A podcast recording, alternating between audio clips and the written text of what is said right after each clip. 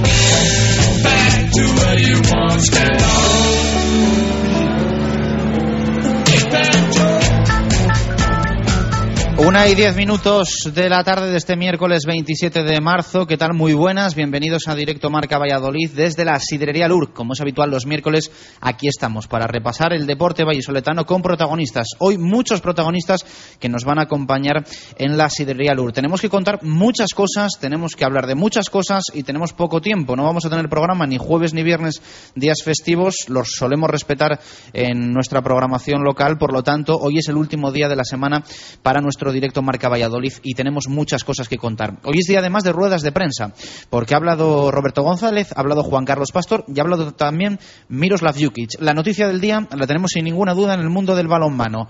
Eh, nombrado nuevo entrenador del Cuatro Rayas Balonmano Valladolid, como intuía ayer Marco Antonio Méndez Dios contaba, Nacho González. Eh, ya decía Marco que hoy podría haber noticias al respecto de la figura de Nacho González y el nuevo entrenador del balonmano Valladolid. Pues bien, el actual entrenador del balonmano Nava y uno de los alumnos aventajados de Juan Carlos Pastor, es el nuevo entrenador del Cuatro Rayas Balonmano Valladolid. En nada, eh, en cuanto actualicemos cómo está el básquet y el Blancos de Rueda, va a estar con nosotros aquí, Nacho González en la Sidrería Lur, acompañado de dos jugadores importantes en este balonmano Valladolid, como son Iñaki Peciña y José Ángel Delgado Ávila. Luego vamos a hablar de fútbol, vamos a tener una llamada muy especial, vamos a viajar a Pamplona para charlar con Joseba Llorente y va a estar con nosotros también en la Sidrería Lur a partir de las 2 de la tarde, Julio Velázquez, el que en su día fue entrenador del Real Valladolid de División de Honor y después, eh, con la destitución de José Luis Mendilíbar, eh, precisamente entrenador del filial cuando hubo esa promoción interna y ascendió Onésimo al primer equipo y que esta temporada empezó entrenando al primer equipo del Villarreal en Segunda División. Vallisoletano de adopción, Julio Velázquez, que después va a estar con nosotros en la Sidrería Lur. Pero primero, eh, actualizar cómo está el básquet, cómo está un Blancos de Rueda Club Baloncesto Valladolid, que prepara el partido partido del próximo sábado a las 7 de la tarde en el Polideportivo Pisuerga frente a Murcia. Diego Rivera, ¿qué tal? Buenas tardes, ¿cómo estamos? Hola, chicos, buenas tardes, ¿qué tal? ¿Qué tal ha estado Roberto en esa comparecencia de prensa?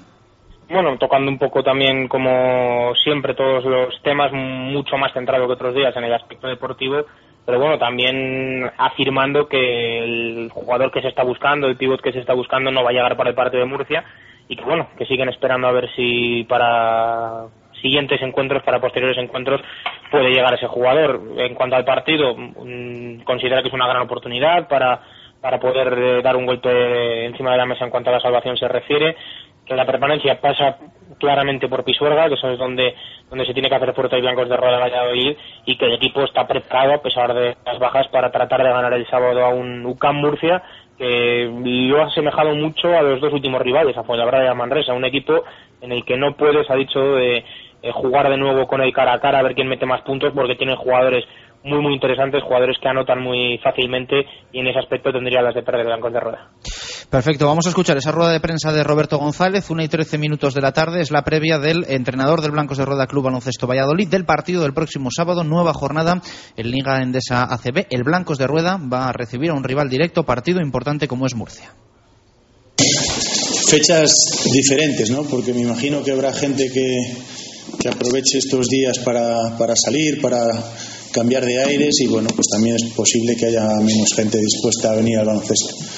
Sí que agradecemos el apoyo de todos los que vayan a venir y cuantos más seamos, mejor. Bueno, a nivel deportivo, la semana dentro de que hay más tranquila, ¿no?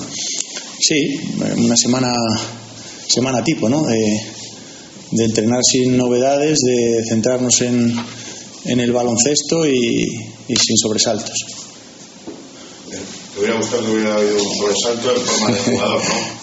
Sí, bueno, eso no sería un sobresalto, no sería un, un cambio positivo, pero no ha podido ser y, y no ha habido nada. ¿Llegará ese jugador antes de que termine la liga o ya? Pensé que me ibas a preguntar que si iba a llegar para el partido de Murcia. Para el partido de Murcia creo que no, porque además creo que el, el tema de Semana Santa hace que la federación, exacto, o sea que no contamos con él para el partido de Murcia. Pero ya sabéis que yo soy eh, realista y moderadamente optimista, o sea que cómo no voy a pensar que va a venir alguien para antes de que termine la liga, seguro que sí.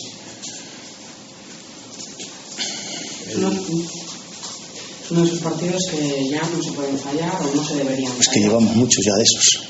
Eh, el CAI Zaragoza, el primer partido que no se, contra el Juventud no debemos, contra Manresa, claro, contra, es uno de los que tenemos que, que intentar aprovechar porque además jugamos en casa. Eso lo sabemos y, y como os he dicho más veces, sabemos que para nosotros todos los partidos son importantes, pero todos los partidos son muy difíciles. Sí, sin duda. Los partidos ahora cada vez cuesta más ganar partidos y, y todavía más fuera de casa, ¿no? Entonces hay que hacerse fuertes aquí y- e intentar sacar este, que es el próximo y el más importante, como decimos siempre, por ser el- un rival que está muy cerca, por ser en casa y por ser el, el siguiente. ¿Qué es, ¿Qué es lo que más peligro tiene Murcia o que más temes? son partidos muy similares o equipos muy similares los, los últimos que estamos teniendo, ¿no? El último día hacen un tercer cuarto espectacular contra Unicaja de meter, de meter, de meter y, y ahí tienen muchísimo peligro. Tienen muy buenos tiradores y, y bueno, pues ahí hay que apretarse. Hay desequilibrio, hasta ahora ha habido desequilibrio en el juego interior por el hecho de contar su, solo con tres pivots. El juego interior de Murcia también hay desequilibrio con respecto a nosotros o no. Bueno, ellos cuentan con tres pivos también, lo que pasa que ellos pueden acoplar o están acoplando a, otro alero para jugar de, cuatro, como es Hassen.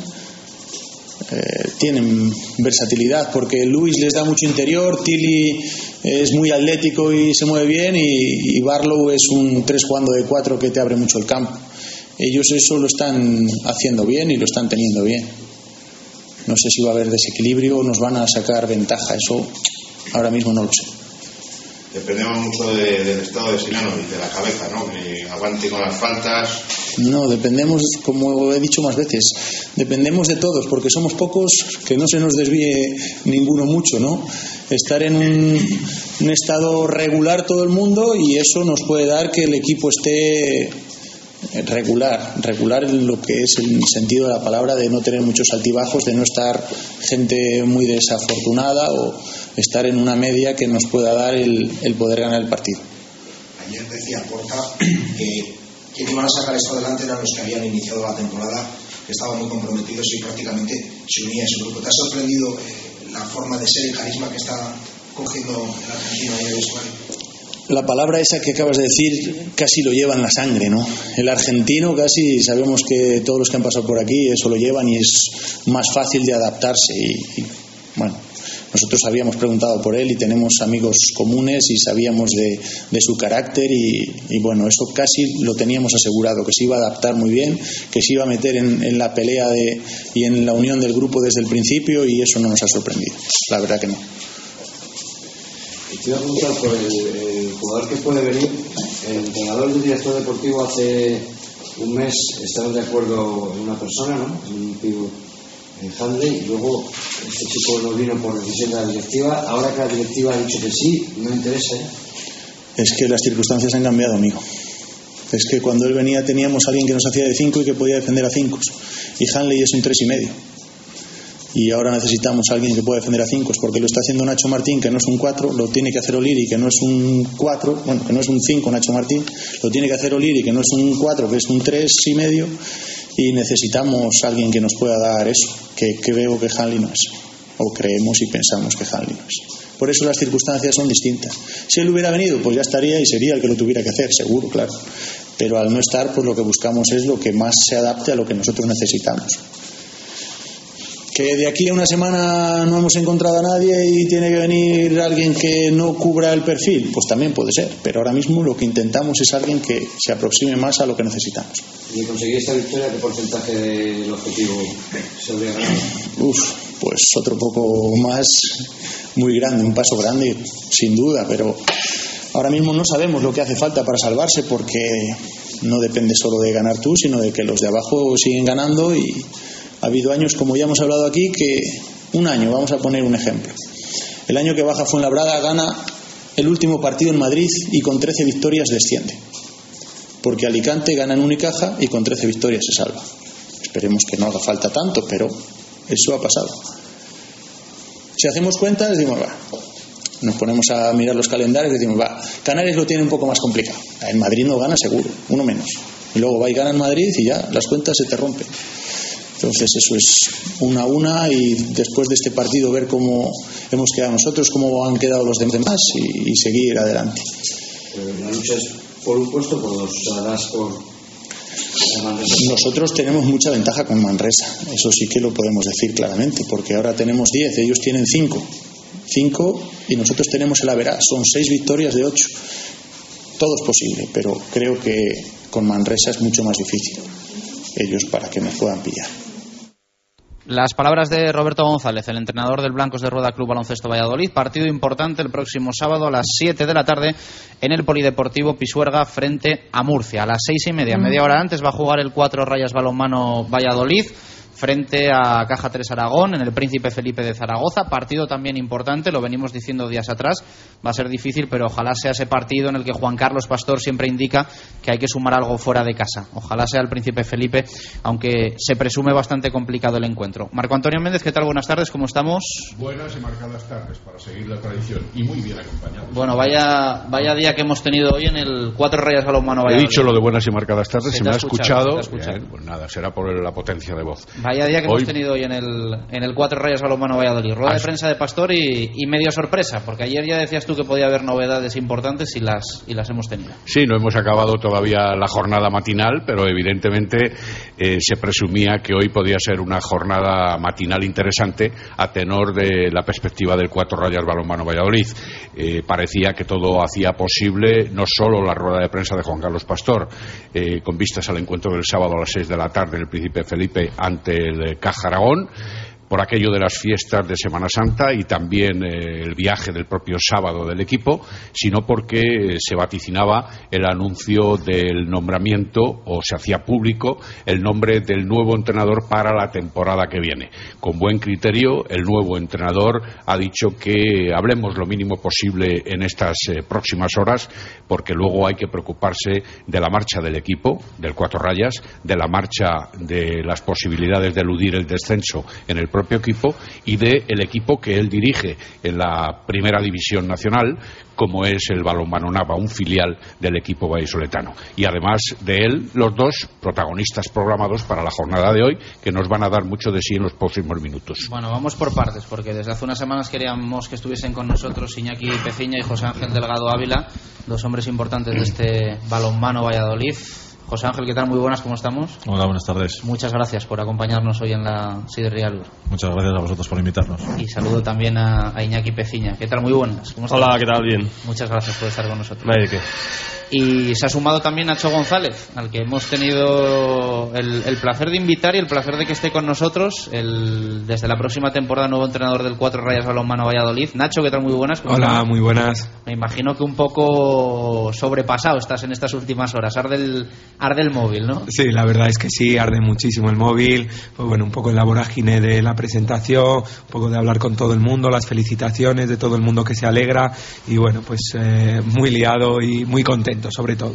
Estás contento, ¿no? Me imagino, eh, ya llevabais tiempo pues eh, barruntando esta posibilidad, hablando con el club, hoy se ha, se ha confirmado y para ti entiendo que es el, el paso más importante que has dado en tu carrera. ¿no? Sí, sin lugar a dudas es el paso más importante. Bueno, pues yo soy un entrenador de Valladolid, me he criado aquí en Valladolid en las categorías inferiores, he visto muchos años entrenar a Juan Carlos, he visto a Jota, he estado con ellos, he aprendido de ellos y lógicamente para mí poder estar en el Balonmano Valladolid, ser su primer entrenador, pues es un logro enorme, muy ilusionado y bueno, pues con ganas de trabajar también. Ávila, tú eres voz autorizada en el vestuario del Balonmano Valladolid, ¿qué, qué te ha parecido? ¿Te has enterado hace poquito además? ¿Qué, qué sensaciones te deja la, la oficialidad de la noticia?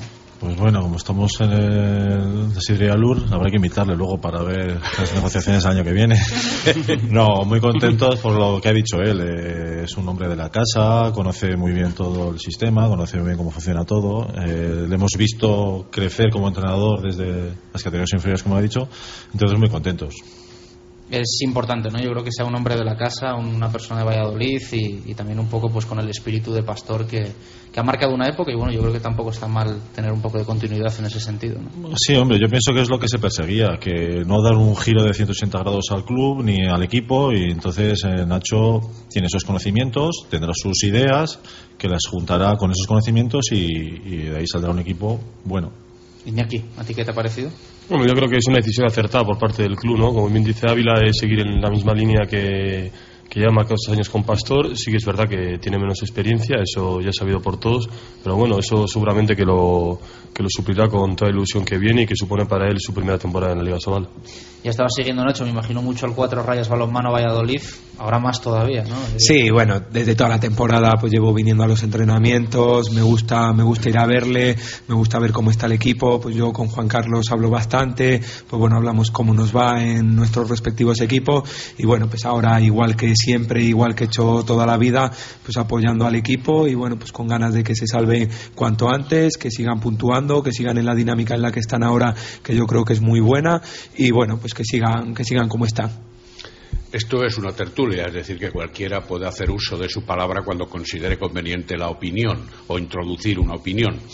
Y para Nacho, a quien se le reconoce los conocimientos por su trayectoria con las selecciones territoriales, por el conocimiento de las selecciones eh, de cantera en otras autonomías, en otras comunidades autónomas, por el seguimiento en, eh, en la vivencia del propio Cuatro Rayas Balonmano Valladolid. Se le critica, sin embargo, que es nuevo en una categoría a la que da el salto de esta manera tan pronunciada. Entrenar al Nava, evidentemente, no es estar un año con un entrenador en el banquillo y viendo cómo se conduce, ni es tampoco entrenar en Asobal como ahora le va a tocar o te va a tocar. Defiende.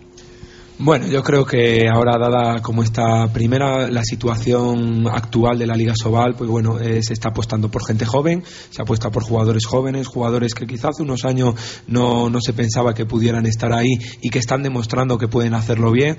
Y lógicamente pues el siguiente paso es en el mundo de los entrenadores, que quizás yo he sido de los primeros, pero que yo creo que según está actualmente la liga vendrán otros entrenadores jóvenes que apostarán por ello y que eh, la única defensa que podemos tener y lo único que podemos hacer es trabajar y generar mucha ilusión. Yo creo que la ilusión es contagiosa, el club necesita ilusión, el club necesita, eh, dada pues su situación económica, eh, pues hay que hacer un proyecto para que sea viable, para sobrevivir y bueno, yo creo que los que podemos sacar esto adelante somos la gente joven, gente pues como ya he dicho, con mucha ilusión, con muchas ganas de trabajar y que quizá no tenemos esa experiencia, desde luego, pero si nunca no se nos da la oportunidad, nunca vamos a llegar a tener esa experiencia uno de tus mentores. Perdona, perdona. Ah, ¿Quién, sí, ¿quién, claro. ¿quién, ha dicho que no está preparado? Le acabas de hacer una pregunta, te ha dejado y te explicó yo, perfectamente. Yo no he dicho que no estuviera preparado. No, no, no. Digo que lo que se criticaba era que no hubiera tenido posibilidad de entrenar a un equipo de Asobal, que no conociera el mundo de Asobal desde el directo banquillo. Pues ahí yo creo que ha dado una buena explicación y yo sí que veo un paralelismo a esto a cuando empezó Juan Carlos Pastor. Claro, claro. Sí, antes me lo comentaba fuera del micro a mi Marco Antonio. Sí, sí, decía, a mí es que me sorprende, claro, que es tan joven, Nacho, que... Sí, pero cuando empezó Juan Carlos Pastor también era muy joven. Tenía, 26, tenía un año más de los que tiene Nacho ahora, cuando Eh, estuvo con cadenas como segundo segundo. Sí, y luego cuando cogió el equipo. Sí, sí, el equipo era. Con 27 o- sí, años, y el cuando equipo va a del ser.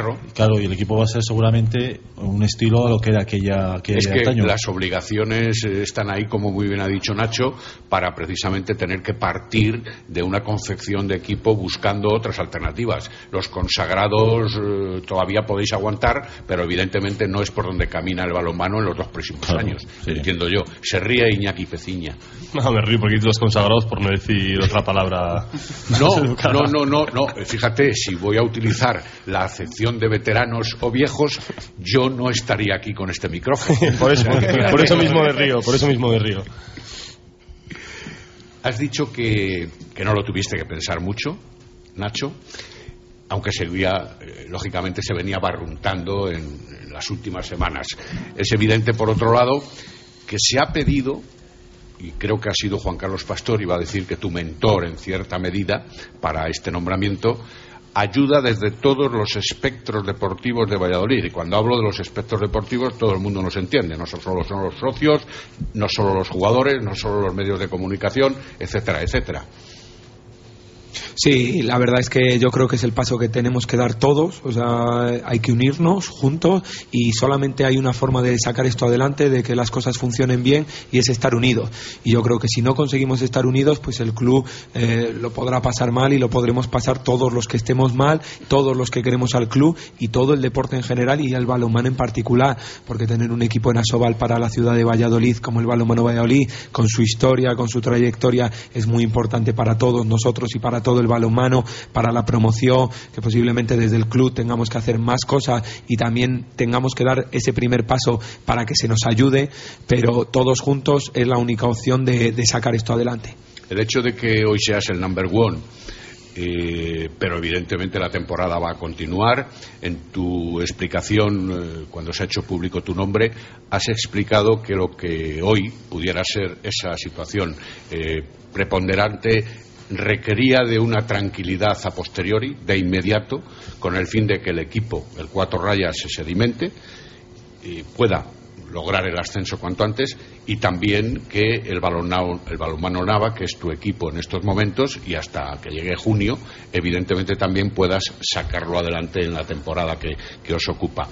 Eh, ¿Eso lo sigues manteniendo? ¿Quieres, ¿Quieres tranquilidad a partir de, mañana, por ejemplo? Sí, desde luego. Yo creo que ahora todo el mundo lo que tenemos que hacer es apoyar desde en Valladolid apoyar al equipo. Eh, bueno, pues mi figura dejarla un poco para más adelante. Pues yo lógicamente hoy es el día de la presentación. También queríamos hacer la presentación por el hecho de que no se hablara tampoco los rumores, que se estuviese todo el día hablando, pues eh, tanto desde la prensa, en la ciudad, en los patios de colegio, pues el- la comidilla era quién iba a ser el nuevo entrenador del balonmano Valladolid, como es lógico y que también es un cambio muy grande porque Juan Carlos lleva un montón de años en el club y entonces ahora el cambio que se nos avecina es muy grande. Pero yo creo que hace falta tranquilidad a partir pues de un futuro, vamos, en breve ya. Eh, el equipo tiene que un partido muy importante este, este sábado. Ahora hablamos. Tienen otros partidos muy importantes más adelante y ahora lo que necesitan ellos es estar centrados en el equipo, en conseguir la salvación cuanto antes y mi equipo, igual que yo, pues también nosotros tenemos que seguir trabajando eh, yo en el balonmano Nava y seguir allí y seguir intentar acabar la temporada lo mejor posible. Si podemos optar al ascenso a División de Honor B, pues luchar por conseguir ese ascenso, pero si no, pues acabar la temporada lo mejor posible. Los dos jugadores actuales, en palabras de Juan Carlos Pastor, son los jefes de la defensa, eh, Ávila e Iñaki Peciña. ¿Cómo veis lo que va a ocurrir esta tarde en el vestuario cuando ya todo el mundo sepa que habrá nuevo entrenador la temporada que viene? Y habrá quien no haga ningún comentario porque sabe que se va a marchar o piensa en marcharse y habrá quien evidentemente eh, haga algún comentario quizá más constructivo desde el punto de vista de, de la eficiencia a partir de la próxima temporada. No, al final se comentará, ves, te lo dije, o es, eh, cada uno tendría su lotería hecha. eh, al final, lo importante es que haya un entrenador para la temporada que viene, para crear ya una estabilidad a partir de ahora, de cara a la temporada que viene. Y es un entrenador con ilusión, con ganas, entonces eso también va a ser beneficioso para el equipo. Entonces yo creo que eh, van a ser alabanzas, porque yo creo que todos conocemos a Nacho, y ahí va a estar. Yo no creo que nadie ponga en tela de juicio su trabajo. Ha sido bueno tanto en la Federación de Castilla y León como en el equipo en el que está ahora. Entonces, eh, yo creo que no habrá ninguna duda. Bueno, pues bajo mi punto de vista, eh, yo creo que sí, se va a comentar, pero sobre todo lo más importante es que es una noticia más. No es por desprestigiar a Nacho, para él es un día muy feliz, sin duda, es el día más feliz de su carrera deportiva, pero nosotros nos tenemos que externalizar un poco de ese tipo de noticias. Ya está, ya se sabe quién va a ser el entrenador y tenemos que seguir para adelante. La gente nos preguntará qué nos parece o qué nos deja de parecer, pero eso es una opinión personal que cada uno puede tener. Lo más importante es que dentro de tres días nos jugamos otros dos puntos vitales para seguir en la permanencia, para luchar por la permanencia permanencia y para que el año que viene nuestro nuevo entrenador y el entrenador actual dejen y tengan al equipo en la Liga Sobal, que es lo más importante, sin duda. Yo en esa línea te quería preguntar un poco, Iñaki. Eh, también es verdad que es positivo ¿no? que, que se acabe un poco esa rumorología, un poco eh, lo que se hablaba incluso también dentro del vestuario, como podía comentar Ávila, las quinielas. Desde ese punto de vista es positivo que se zanje ese tema, eh, que bueno, pues haya un poco dos días de, de revuelo y que luego os centréis en lo, en lo deportivo y en acabar la temporada lo mejor posible que con, bueno, con el objetivo claro de la permanencia. Y el revuelo no tiene que durar más de lo que ha sido la rueda de prensa esta mañana y, y de, que, y de la noticia. Eh, a partir de esta tarde, nosotros, yo estoy seguro y convencido que nos vamos a centrar en, los entrenamientos y en el partido de sábado. Nos tenemos que olvidar de, de la noticia y tirar para adelante, que es lo más importante para nosotros. En el calendario y de inmediato, como decís, el próximo sábado, y aquí también puedes opinar tú, Nacho, evidentemente, tenéis un compromiso que es de los cuatro partidos que habéis de disputar fuera de casa, quizá, y lo que entre comillo, el más asequible, partiendo de la base de que conviene puntuar fuera en algún momento, no hablo del partido del Cangas, que sería ya vida-muerte, sino puntuar en algún partido de estos previos precisamente para tener un poquito de colchón y salvaguarda a la hora de que al final puedan venir maldadas. Es el partido quizá más fácil, teniendo en cuenta que luego toca de mar en León, Barcelona en Barcelona y el del Cangas, el penúltimo, ha habido muerte. Partiendo de la base de que es el siguiente partido, eh, sí, puede ser que sea de los más asequibles, entre comillas, como has dicho, que no tiene nada asequible. Pero bueno, nosotros tenemos que ir allí eh, sin ninguna presión, jugando como estamos jugando, como igual que lo hicimos en, en, Cuenca, que ahí es donde ha empezado verdaderamente la remontada del equipo. Y cuanto antes saquemos, como tú dices, un colchoncito para no tener problemas al final de temporada, pues mejor. Ese siguiente partido eh, se le puede ganar, por supuestamente, pero hay que lucharlo. Es difícil porque además están haciendo una buena campaña Iñaki. Ellos están ahí en el quinto puesto, han dejado un poco distanciado al Granollers, precisamente tras la victoria del último compromiso entre ambos, y aunque también están un poco distanciados con respecto al Naturhaus y además de León, evidentemente tratan de asegurar lo máximo posible para una plaza europea, entiendo yo, al margen de sus problemas económicos, como nos contaba ayer también Asier Antonio en estos mismos micrófonos. Sí, todos somos conscientes del potencial de, del balonmano Aragón. Ahora bien, nosotros no nos podemos empezar a centrar en cuáles son sus objetivos o si están mal económicamente. Nosotros tenemos que, que como ya te he dicho antes, pensar que es un partido muy, muy importante, porque cuanto antes lleguemos a, los puntos que son necesarios para salvarnos, mejor. Y no podemos empezar a especular o a pensar que ganando este o el otro nos basta. Tenemos que ir a, a Zaragoza a dejarnos la piel como hemos hecho cada partido. Esta semana, como todas las semanas, tendréis vídeo al respecto, pero evidentemente ya conocéis un poco el sistema de juego del, del Aragón eh, que teméis o que no teméis, eh, buena defensa, velocidad en los extremos, también buena primera línea en algunos momentos, o así lo vienen demostrando, y vosotros, además aquí, como bastiones principales, tenéis que salvaguardar los seis metros en vuestro caso y de qué manera. Lo has definido bastante bien eh, su equipo. Buena portería, buena defensa, contraataque muy rápido y en ataque son jugadores de calidad que tengan o no acertado el día, pues, eh, pues esperemos que lo tengan malo. Pero tienen buen equipo. Nosotros lo que tenemos que hacer es centrarnos en la defensa, que nos está dando últimamente grandes alegrías, mantener, hacer un pilar básico ahí fuerte y a partir de ahí hacer nuestro juego en ataque, que es bastante bueno, que a veces eh, no tenemos esa eficiencia que tenemos que tener. Pero yo pienso que siendo fieles a nuestro sistema, siendo fieles a, la defensa y al ataque, creo que podemos eh, sacar un buen partido.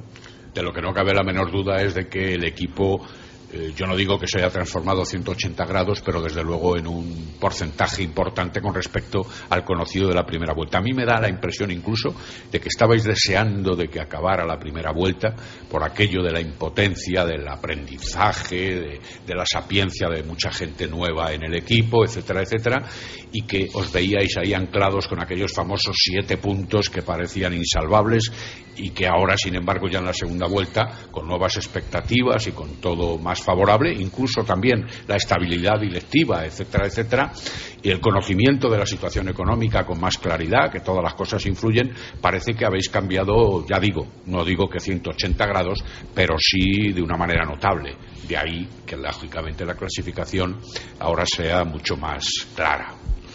Hombre, la primera vuelta parece que se juntó todo. Gente nueva, lesiones, eh, eh, críticas. Eh, el equipo pues le costó arrancar por, por, por todo, un poquitín todo. Sí que estábamos convencidos dentro de la plantilla de que esto al final tendría que destapar por algún lado porque el equipo estaba trabajando mucho, muy bien, muchas horas. No es que no estuviéramos entrenando, si hicimos entrenamientos malos, no, no, no, al contrario, mucho trabajo, muchísimo. Y, al final, pues eh, yo creo que la gente ya es más consciente de todo lo que ha pasado y, lo que puede pasar.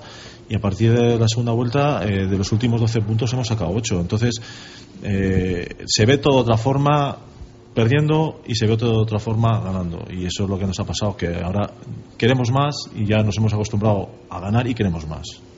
Siguiendo un poco las instrucciones desde Inilo Tempore de Juan Carlos Pastor, tú le conoces bien por aquello de tantísimas temporadas con él, y tú también, Nacho, tú algo menos, Ignacio Peciña, pero de todos modos siempre decís, nosotros vamos partido a partido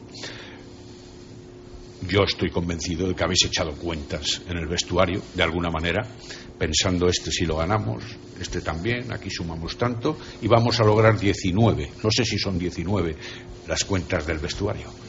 Tú no lo sabes, pero realmente nosotros tampoco. ¿eh? No es, yo creo que es el mayor tópico del mundo del deporte, de hay que ir partido a partido, pero es que en el fondo es la mayor realidad. Nosotros sabemos la importancia de cada partido y sobre todo en Huerta del Rey. ¿no? También desde aquí agradecer a, a todo el público que viene a vernos cada, cada jornada, que sin su apoyo y, su, y sin su entrega, sin duda, esto no sería posible. Y espero que sigamos en esta misma línea para futuros partidos como local. Siendo hombres del club como sois, tú por menos temporadas, como hemos dicho, pero también demostrando, y ahí está su setenta y tantos por ciento de eficacia en el ranking de Asobal, eh, Ávila y Nacho, estas medidas que está adoptando al hilo de lo que tú comentabas de la afición, etcétera, estas medidas que está adoptando la, nueva junta directiva de el óvulo voluntario, es decir, la colecta voluntaria, poner las urnas, mandar una carta a los socios, pedir dinero, etcétera, etcétera, ¿creéis, creéis que son oportunas en estos momentos, eh, teniendo en cuenta cómo está la situación? cómo habéis percibido algún pago eh, del último mes, pero no en la totalidad, etcétera, etcétera. ¿Son la salvación, creéis también? No es la salvación, pero las circunstancias son las que son. El club, la junta directiva nueva, ha entrado y lo que quiere es lo mejor para el club y está tomando medidas para que el club siga adelante. Eh, que son impopulares a lo mejor pedir dinero a los socios, pero ¿qué va a hacer el club? ¿Se va a sentar de brazos? Sabemos que están luchando, están buscando dinero, que están buscando sponsor, que están. Entonces, eh, todo lo que sea iniciativa y todo lo que sea algo es positivo. Otra cosa es que estuvieran quietos y parados, entonces nos tendríamos que preocupar. Yo pienso que es bueno, la gente eh, quiere este equipo. Esta temporada, yo ya lo he dicho alguna vez, eh, había varias temporadas atrás que la gente como que se había acomodado un poquitito, pero es increíble esta temporada cómo apoya al equipo la gente, cómo sabe que estamos en dificultades y sabe que, necesitamos su ayuda y por qué no también la ayuda económica. Ya sé que se ha hecho un esfuerzo, pero estamos haciendo todos esfuerzos. Eh, si queremos este equipo arriba, tiene que ser ahora mismo con buena voluntad, con, ideas de este tipo, y yo, yo sí que lo veo bien. A mí no me cabe la menor duda, porque lo habéis demostrado eh, durante mucho tiempo y en muchos momentos, que eh, sois unos auténticos profesionales y que evidentemente eso no va a ser un lastre a la hora de demostrar la calidad y las condiciones en la cancha. Pero en cualquier caso también habrá que pensar en lo que ha dicho Oscar Simón, el nuevo presidente, que lo que hay que salvar es esta temporada no solo desde el punto de vista deportivo, sino también desde el económico, porque para la temporada que viene su proyecto comienza con otras garantías. Sí, lo he comentado varias veces, eh, que no hay ninguna duda de este equipo a partir de la temporada que viene. El problema es acabar esta temporada. Pues bueno, lo primero que tenemos que hacer nosotros es intentar acabarla deportivamente cuanto antes y a partir de ahí pues eh, se verá de otra forma. Entonces yo pienso que lo importante es acabar deportivamente esta temporada salvándonos ya matemáticamente lo antes posible. El hecho de que eh, haya habido esta revolución en Asobal, lo hemos comentado ya en varias ocasiones, con la marcha de muchísimos jugadores, aludía en cierta medida eh, Nacho González, el futuro entrenador, a este tema del rejuvenecimiento de las plantillas, el hecho de que haya que buscar otras alternativas de mantenimiento en Asobal, eh, con las grandes dificultades que atraviesan la mayoría ¿Ha venido bien este año ya esa especie de revolución para que un equipo que había sido grande eh, y haya estado pasando las canutas, como el nuestro, como, el Cuatro Rayas, eh, esa distorsión general de la mitad de la tabla hacia abajo en los equipos, ha venido bien también para poder sacar la cabeza en cierta medida? Bueno, eh, los cambios pues siempre cuestan, ¿no? Este año ha habido un cambio muy grande respecto al año pasado en cuanto a jugadores eh, yo me incluyo, ¿no? He llegado, soy nuevo este año en el club y ha habido una llegada masiva de jugadores jóvenes y, y claro, pues yo creo que el nivel pues abajo todos somos conscientes de que ha bajado un poco, pero, pero yo creo que la entrega y el sacrificio es el mismo, incluso más que el de otras temporadas. Nosotros respecto al tema que decías del presidente y del dinero, pues les tenemos que dejar trabajar, somos conscientes de que la situación es fácil, de que ellos toman medidas, que si carta, que si las urnas, como tú bien decías, pero al final nosotros nos tenemos que centrar y tenemos que, hacer nuestro trabajo, que es el dejar el equipo, como te he dicho antes, en la máxima categoría de la temporada que viene, sea como sea. Es importante también cuando se hace una plantilla con, poco presupuesto que respeten las lesiones, ¿no? Vosotros os han hecho bastante daño a principio de temporada, luego el tema de Yeray, eh, va a ser importante, ¿no? La figura del portero de aquí a final de temporada y me imagino que tener a la, Mariano para vosotros es una, un apoyo más y, os aporta mucha confianza. Sí, la verdad es que sí, eh, hemos tenido muy mala suerte con el tema de las lesiones. Geray es un portero muy bueno y sí que se ha empezado a notar ya el otro día. Eh, Héctor estaba haciendo su trabajo, mm, Geray ya estaba aquí, tiene muchas ganas porque lleva todo el año el pobre eh, sin rascar bola por el tema de las lesiones y en un campo de balomano el portero es una, un jugador imprescindible a la hora de jugar. Eh, si no tienes esa seguridad o no estás seguro de abajo, repercute en todo el juego del equipo, defensa, contraataque, ataque. Y Geray tiene muchísimas ganas, quiere demostrarse a sí mismo que lo de las lesiones ha sido un año malo y yo creo que con eso vamos a contar a final de temporada y eso nos va a llevar más arriba. Falta Perales, ¿no? Eh, es una pena, ¿no? Que además han estado los dos apoyándose y también Oscar ahora pues verá un poco con, con envidia sana, pero envidia al fin y al cabo que llega y vuelva a la pista y, bueno, falta Oscar. La verdad es que es una pena las lesiones de Oscar. Eh, está siempre apoyando al equipo eh, con una sonrisa, con el calvario que tienen encima. Hablábamos el otro día incluso de lo de la rifa y el dinero y, él también en ese sentido echando una mano. Sí, sí, está muy involucrado con el equipo, está apoyando en lo que puede porque él se siente útil, es, un, es una persona y un jugador muy, muy movido y para él tiene que ser un infierno estar tanto tiempo parado y en casa y, y de verdad es que le apoyamos desde aquí al 100% y esperemos que se recupere lo antes posible y que cuenta con nuestro apoyo. Que él es un jugador que, aunque no está físicamente en el campo, está ayudando muchísimo al equipo. Y desde aquí, pues, mandarle un saludo y que, que vaya todo lo mejor posible. Una situación así se hace dura, ¿no? Para un jugador Iñaki, vosotros desde, desde dentro también lo, que, lo tenéis que ver duro, ¿no? Para. Hay que estar ahí para ver lo que tú has comentado que Tú has comentado antes que era un año difícil, ¿no? Para todos, pero yo creo que sobre todo para ellos dos está siendo aún más difícil. Y darnos cuenta que Perales lleva mucho tiempo lesionado y que Yereila Mariano jugó dos partidos de esta Liga Sobal y se lesionó también. Y han sido una lesión tras otra y no ha podido debutar hasta la semana pasada. Y ojalá Perales lo podamos ver muy pronto jugando. Sabemos que va a ser muy difícil para ellos, sobre todo para Oscar, pero ellos son igual o más importantes de la gente que salimos a saltar al que salimos a jugar no todos los sábados así que como bien ha dicho Ávila pues yo no soy un partido de enviar saludos por estos sitios pero hay veces que, que hay que hacerlo y esto creo que es una, una de esas ocasiones Nacho, ayer ahí lo vas a tener la próxima temporada. En principio, me imagino que también te alegrarás personalmente, bueno, de cualquier jugador del balonmano Valladolid, pero bueno, de, de un jugador que en principio va a estar para ti también la temporada que viene es, es positivo, ¿no? Siempre. Sí, y además personalmente yo creo que Geray el trabajo que hace eh, allí como jugador animando a todo el mundo eh, es un jugador que trabaja muchísimo, que se esfuerza y bueno pues verle cómo está, igual que a Oscar que llevamos muchos años pues con él, yo le he visto muchos años jugando y ahora pues en la última época que, que le ve pues le ves que no puede, que le ves triste, pues bueno, pues para, para todo el mundo es duro, todo el mundo que les conocemos es duro.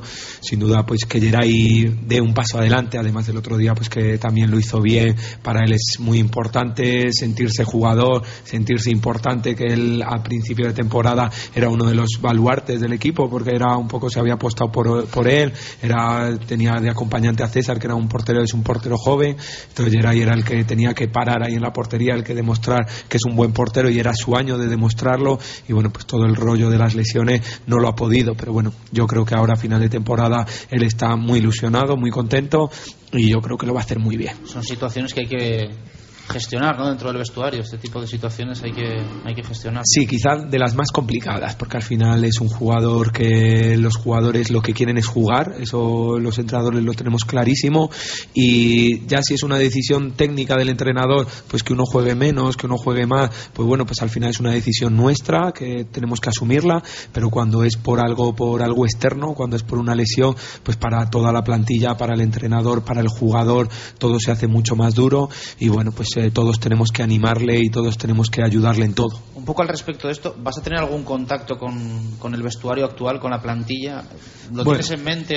Eh, yo, bueno, ellos me conocen, eh, durante todo el año he estado con ellos, o sea, indi- yo eh, me daba igual, a- a esto ha empezado hace unos días de, de poder la posibilidad de ser entrenador, pero toda la primera vuelta he estado con ellos, les iba a ver pues cuando podía, yo también pues mis eh, entrenamos menos en Nava, que entrenamos tres días a la semana, pero el resto de días siempre que podía me acercaba, pues hablaba con ellos, pues todo lo que podían ellos sabían que estaba para, para ayudarle y ahora no tengo por qué cambiar, entonces seguiré yendo a verle, seguiré viendo cómo está, los partidos que pueda y que no me coincida le seguiré viendo, pero en la misma dinámica que, que he estado hasta ahora y con toda la normalidad del mundo.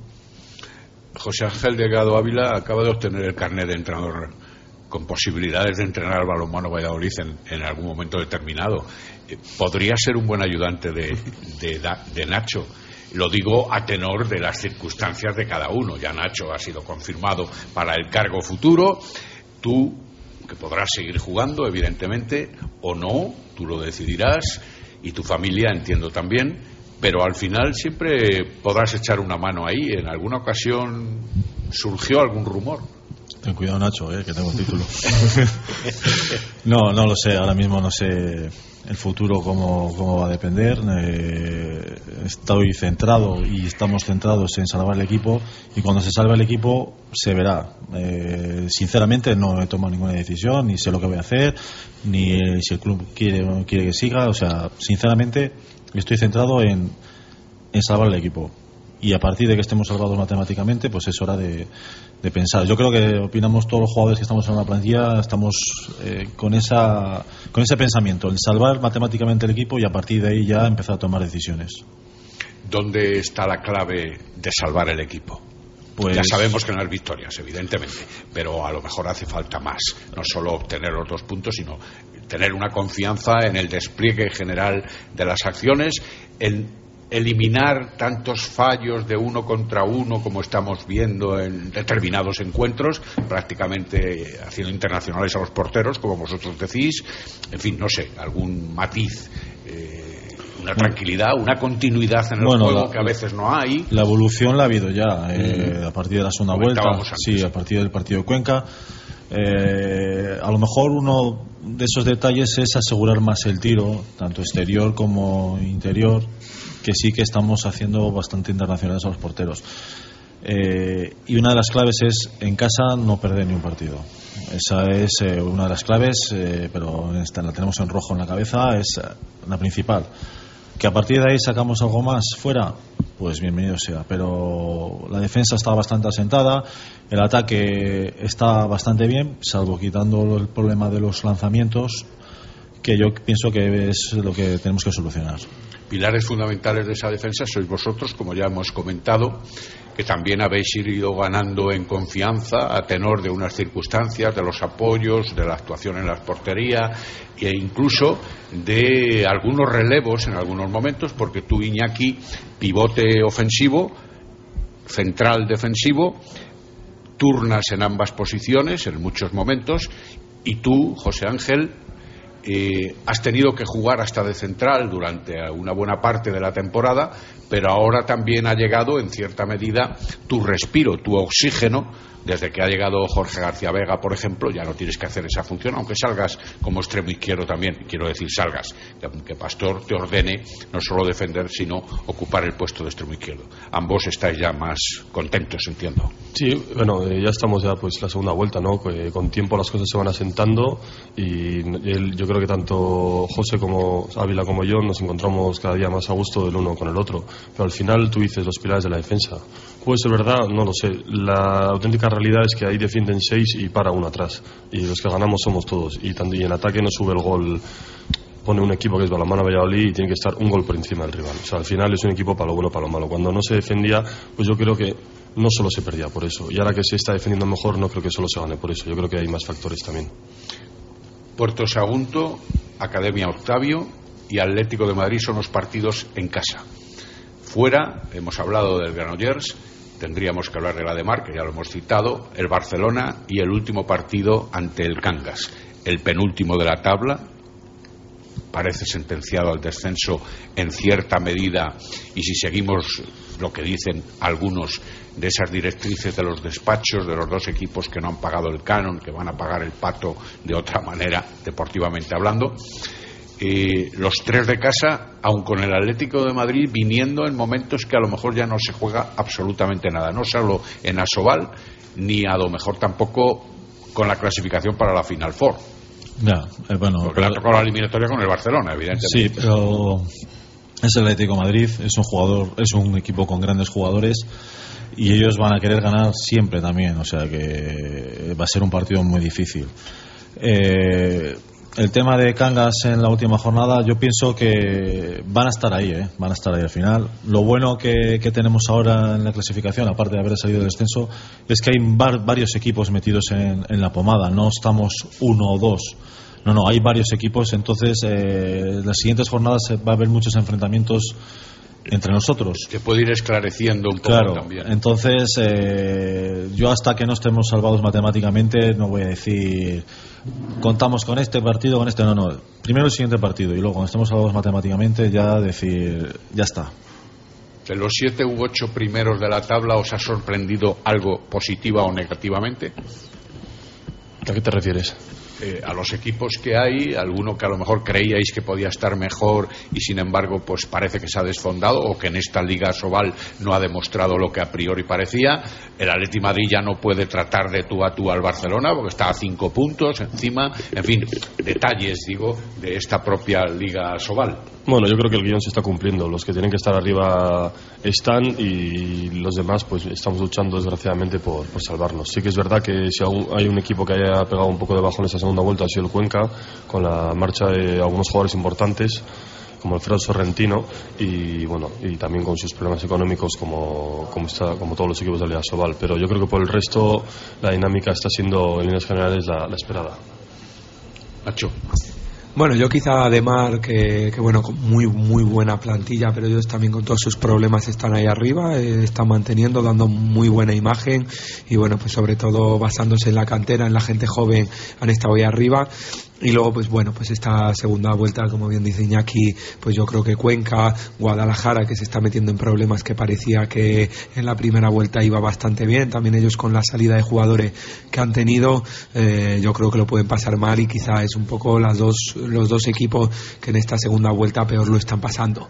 Igual que, bueno, pues Palma del Río, que no termina de, de seguir para adelante, que es el que parece sentenciado, y luego hay una lucha muy feroz, pues los dos gallegos, pues Guadalajara, como hemos dicho, que son equipos que ahora se enfrentan todos contra todo y que iremos viendo cómo van. Yo creo que la semana que viene que Guadalajara Bacanga ese es un partido que hay que ver a ver cómo cuál es el resultado, cómo va y bueno, pero yo creo que también como, como han dicho lo importante son nuestros puntos nuestros partidos ir día a día. Eh, yo soy igual de la misma filosofía igual que yo creo que de todos los deportistas de no pensar más allá. Y ahora mismo el único objetivo que tiene que tener que tienen que tener los jugadores es conseguir algo positivo en, en Zaragoza En fútbol se piensa mucho más en los puntos a obtener para lograr la mantenibilidad de la categoría o para poder meter la cabeza en una competición europea. ¿Querías añadir algo? Sí, para mí una de las sorpresas eh, es el Villa de Aranda. Villa de Aranda que está ahí en mitad de la tabla, que todo el mundo al principio de temporada le daba como uno de los candidatos a descender. Está sorprendiendo en muchas pistas y está eh, en la mitad de la tabla, aunque ahora estamos a un punto de ellos, pero bueno, lleva realizando una temporada bastante buena. Y otra de las sorpresas, lo que ha dicho Nacho y lo que ha dicho Peciña, es el bajón de Cuenca, que empezó una primera vuelta espectacular en puestos de europeos y ahora mismo está bajando. Ha cogido una buena renta, entonces no se puede preocupar. Pero bueno, yo pienso que esas dos son las sorpresas más significativas. Y el tirón del Mundial obtenido por segunda vez eh, a cargo de la selección española, ¿estáis notando que verdaderamente está sirviendo de algo o volvemos al efecto Urangarín, al efecto Juan Carlos Pastor y ahora casi ya en el olvido? Yo, sinceramente, yo no noto nada. Eh, aparte del momento en el que está España, pues eso tiene bastante negatividad hacia nuestro deporte, que ahora es en general. Pero el efecto del mundial, yo sinceramente no, no estoy notando, no estoy notando nada. Sabe, sabe mal decirlo, ¿no? Pero bueno, la realidad es que los máximos beneficiados del Mundial son los propios jugadores que han quedado campeones del mundo. Yo me alegro por ellos, tengo, tengo amistades y conocidos como pueden ser Don Guardiola o Julián Aguinalde, pero al final nosotros, pues mira, España campeón del mundo, los campos se han llenado más o menos, pero bueno, la liga sigue siendo la que es, desgraciadamente, los problemas siguen estando ahí y nosotros tenemos que luchar por lo nuestro igual o más que cuando España era una vez dos campeonatos del mundo. O sea, yo creo que, ya digo que suena un poco, suena un poco mal, pero, pero yo creo que para nada, no ha servido para mucho. Yo creo que, que realmente no, ya no es que no sepamos aprovechar, yo creo que no es el, el hecho ese, sino que realmente pues el balonmano en la sociedad en la que estamos ahora mismo, que, que posiblemente pues el fútbol, otros deportes nos tienen ganada mucho la tostada, pues bueno, pues eh, tenemos un pequeño protagonismo un tiempo, muy pequeñito, y luego más adelante, pues bueno, simplemente serviremos para engordar estadísticas de lo bien que se hace el deporte en España, de lo que ganamos en todo, pero que luego a la hora de la verdad no tiene esa repercusión en ayudas eh, al deporte base, en ayudas al, deporte profesional, que son los que al final también es un poco la imagen de lo demás, y bueno, pues seguimos siendo un deporte que, que bueno, pues pequeñito y que engordamos estadísticas Bueno, pues aquí lo vamos a dejar. Un placer. Eh, muchísimas gracias a los tres por estar con nosotros. Eh, Ávila, como siempre, gracias. Muchas gracias Iñaki. Pequeña se estrenaba hoy con nosotros. Muchas gracias, Iñaki. De nada, hombre. Y también a Nacho González, que seguro que le tendremos muchas más, muchas más veces con nosotros. Será Muchas gracias.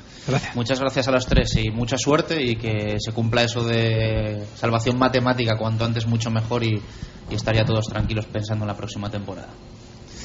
Marco, hasta mañana. No, hasta el No, lunes ya. ¿no? Eso te iba a Hasta el decir. lunes ya. También tenemos derecho a la Semana Santa y, y al tiempo vacacional en cierta medida. Os seguiremos a vosotros en el partido ante el eh, Caja Aragón a las 6 de la tarde del domingo y esperamos que a las 8 aproximadamente ya podamos El disfrutar. sábado, el sábado. Sí, el sábado. Seis Ah, y de la tarde el sábado, domingo. ¿no? Sí. Podamos disfrutar de una nueva victoria que vaya afianzando la clasificación. Gracias a los tres, Marco, un fuerte abrazo. Eh, dos y dos minutos de la tarde, hacemos pausa. Ya está por aquí Gonzalo Quintana, también Julio Velázquez. En nada vamos a charlar con el entrenador de fútbol Julio Velázquez y tenemos una llamada especial. A la vuelta de la publi, una llamada especial. Pausa y regresamos. Radio Marca Valladolid, 101.5 FM. Para empezar, tortilla de bacalao. Después, bacalao al pilpil con pimientos del piquillo. Seguimos con chuletón a la parrilla y terminamos con un exquisito queso idiazábal acompañado de nueces y membrillo. Todo esto y toda la sidra que te apetezca beber por solo 28 euros y medio en la sidrería Lur. Con platos de carta, salones privados, terraza y un amplio jardín para disfrutar de una agradable copa. Lur es un lugar ideal para celebrar bodas, bautizos, o cualquier acontecimiento. Descubre la sidrería Lur en el camino de Zaratán sin número, junto al Estadio Zorrilla, donde el antiguo restaurante El Castillo. Sidrería Lur, 983 105 105. Eilo Motor, concesionario Nissan exclusivo en Valladolid, una temporada más con el Real Valladolid. En la avenida de Gijón, venta, reparación y 400 metros cuadrados de exposición para encontrar el Nissan que responde a tu estilo. Eilo Motor, coche oficial del Real Valladolid y fiel al deporte vallisoletano. Si hay algo imprescindible en Valladolid es descubrir la Viña de Pachi, un restaurante único, tradicional y creativo, donde la gastronomía se disfruta en cada plato. Las cocochas, el rape, el besugo al horno y un sinfín de pescados frescos y de temporada forman parte de una carta con personalidad a la que sumar un servicio y una atención que diferencia a la Viña. Un lugar inigualable para celebrar comidas y cenas de empresa o cualquier evento especial. La Viña de Pachi, en la calle Rastrojo número 9 de Valladolid. Reserva de mesas en el 983 34 10 18. Directo Marca Valladolid, desde la Sidrería Lur. Bueno, aunque hoy estemos en la Sidrería Lur, programa lejos de los estudios de la Avenida de Burgos, en directo marca Valladolid, queremos tener protagonista. Eh, no aquí con nosotros, un futbolista, y, y, sí en una conexión telefónica que para nosotros es bastante especial por lo que supone para los aficionados del Real Valladolid y por los recuerdos que nos deja eh, el futbolista al que, al que vamos a escuchar. Ahora en el Club Atlético Sasuna, ex del Real Valladolid, Joseba Llorente, ¿qué tal? Buenas tardes, ¿cómo estamos? Hola, buenas tardes, muy bien. ¿Qué tal van las cosas por Pamplona? Bueno, pues sufriendo un poquito, como, como era de esperar, pero bueno, ahí estamos, eh, preparados para la última recta ya. Bueno, uno se va acostumbrando un poco, ¿no? También a, tener esa sangre fría en el tramo final de, campeonato cuando hablamos de, de, esa parte baja hay que estar preparado para absolutamente todo.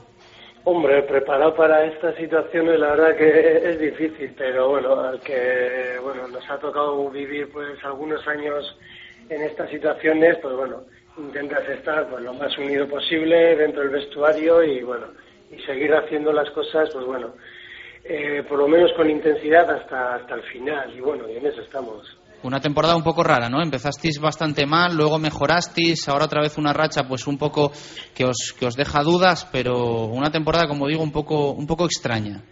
Sí, muchos altibajos. Al principio, la verdad que nos costó mucho empezar, luego cogimos una buena una buena serie de partidos que hemos sacado adelante y pues bueno, ahora hemos pinchado los últimos tres partidos y bueno, y con fortuna que los tres de abajo, pues bueno, los tres o cuatro de abajo que no están no están sumando tampoco, entonces seguimos teniendo un colchón, pero sabemos que de una semana a otra se nos van a, se nos pueden acercar otra vez a dos puntos y otra vez empezarán las dudas, ¿no? Entonces, pues bueno, con ganas de terminar bien e intentar mantenernos en primera cuanto antes. Para vosotros es muy importante el partido del próximo domingo en, en Zorrilla, ¿no? Sí, sí, muy importante porque como te he dicho, venimos de perder tres partidos seguidos.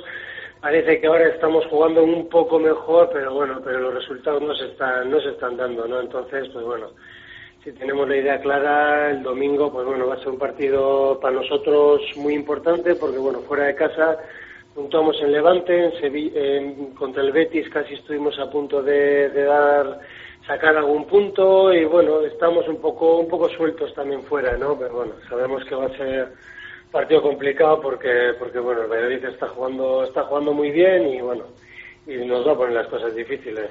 ¿Qué esperas, Joseba, del, Pucela? Porque sí que es cierto que es un poco el síntoma del fútbol, ¿no? Prácticamente quedan pocos jugadores también de, de los que estuvieron contigo y, y, el equipo ha cambiado mucho, ¿no? Entiendo que lo que más vas a reconocer seguro la, la camiseta y, y el estadio, claro. Sí, hombre, siempre, siempre, siempre es bonito volver, ¿no? Con Villarreal ya volví a Valladolid, la verdad que, que siempre me encuentro a gusto porque fueron para mí tres años muy intensos y fueron intensos y bonitos, ¿no? Porque las cosas fueron medianamente medianamente bien y la verdad que, tengo muy, muy grato recuerdo, tanto yo como la familia estuvimos a gusto y bueno, y vamos a ver, a ver que, pero bueno, ahora mismo la verdad que estamos para para pocas melancolías, ¿no? Como se como se dice, porque bueno, nosotros pues bueno, también nos jugamos mucho. Para, para el Mister entiendo que también muy especial. ¿Ha cambiado alguna cosa durante la semana? Entiendo que seguramente no, ¿no? Pero no habéis notado absolutamente nada de que jugáis para, para el Mister también contra, contra uno de los equipos a los que le entrenó, ¿no? Sí, pero bueno, el Mister también tendrá buenos recuerdos, pero, pero bueno, aquí el Mister sigue haciendo los mismos entrenamientos y sigue y sigue siendo igual de igual de intenso en todos los en todos los entrenamientos. No estamos entrenando, la verdad que ha sido una semana un poco larga por el parón, pero bueno, pero seguro que para él también va a ser un partido especial. La de siempre, la típica que preguntamos a todos los que volvéis. Al Mister no se la podemos preguntar, pero si marcas, eh, entiendo que, no sé si siempre hay que preguntarlo, ¿no? Si lo vas a celebrar, ¿no? Un poco lo que te salga en ese momento. Hombre, pues no lo sé, lo que salga en el momento, ¿no? Tampoco estoy para... no he metido este año muchos goles, ¿no? No estoy como para... 0-1 en el 90, pues claro, como... Si, si, meto un gol, ¿no? Porque tampoco... Pues, si llevase 10 goles, pues igual, igual no lo celebraría mucho, pero... Pero no estoy muy sobrado este año, pero bueno, la verdad que aunque lo celebre, aunque no lo celebre, eh, no va a cambiar nada mi, mi, mi sentimiento que pueda tener por, por ese club. Bueno, Mendy le ha pedido alguna pista a Sisi porque mm, de los tres de, ese trío de expuzelanos es el que el que mejor conoce al actual Real Valladolid, ¿no? Sí, hombre, no sé si habrán hablado, pero yo creo que ya en este tramo final de liga yo creo que todos saben muy bien eh, cómo está jugando el, el Valladolid, ¿no? De, tiene una manera de jugar muy muy definida que les ha hecho subir, les ha hecho casi mantenerse ya a falta de 10 jornadas en primera división, la verdad que da gusto verles jugar. Entonces, yo creo que el míster ya sabe, pero bueno, normalmente el míster no suele mirar eh, a los equipos contrarios, ¿no? Intentamos hacer siempre nuestro juego, presionar arriba. Eh, yo creo que no tiene muchos secretos la manera de jugar del míster. Comentabas antes, Joseba, que, que el equipo lleva tres jornadas sin, sin ganar, pero que sigue estando fuera de los puestos de descenso. Es un poco la sensación, yo creo, también en, en, Pamplona, ¿no? Que siempre se está fuera, siempre se está fuera, que no se está entre los tres que bajan, pero eso a la larga es, es peligroso siempre, ¿no? Sí, es muy peligroso porque, porque bueno, los, las últimas jornadas pues suelen ser suelen ser complicadas para todos y nosotros tenemos Madrid-Sevilla los últimos dos partidos, entonces, pues bueno, si cuanto antes podamos hacer las cosas, mejor, porque si se deja para las tres, cuatro últimas jornadas, en esas jornadas pasa, pasa cualquier cosa y, y eso es peligroso, llegar, llegar jugándotelo todo, ¿no? Entonces, pues bueno, vamos a ver. Decías que no estás marcando muchos goles, pero sí estás recuperando sensaciones, ¿no? Porque la temporada pasada no fue nada buena, entre la espalda y la poca confianza de, de Montanier no fue tu mejor curso liguero y este año, pues bueno, yo creo que, sí que te estás encontrando mucho mejor y con mucha más confianza. Sí, hombre, los partidos que he tenido, la verdad que al principio me costó empezar, ¿no? Se me empezó a costar, le empezó eh, le costó al equipo empezar también y yo estaba jugando de titular y no no me encontraba fino, ¿no? Y luego, pues bueno, han ido pasando las jornadas y bueno, he tenido un par de partidos solo que he jugado titular, pero bueno, en Valencia, en Copa, la verdad que me encontré muy, muy a gusto, hice un partido completo y bueno, y desde entonces, pues bueno, he tenido minutos pues un poquito sueltos, ¿no? Diez minutos, un cuarto de hora al final y eso pues a mí no me, no me sirve como una vara de, de, de medir de, de cómo estoy, ¿no?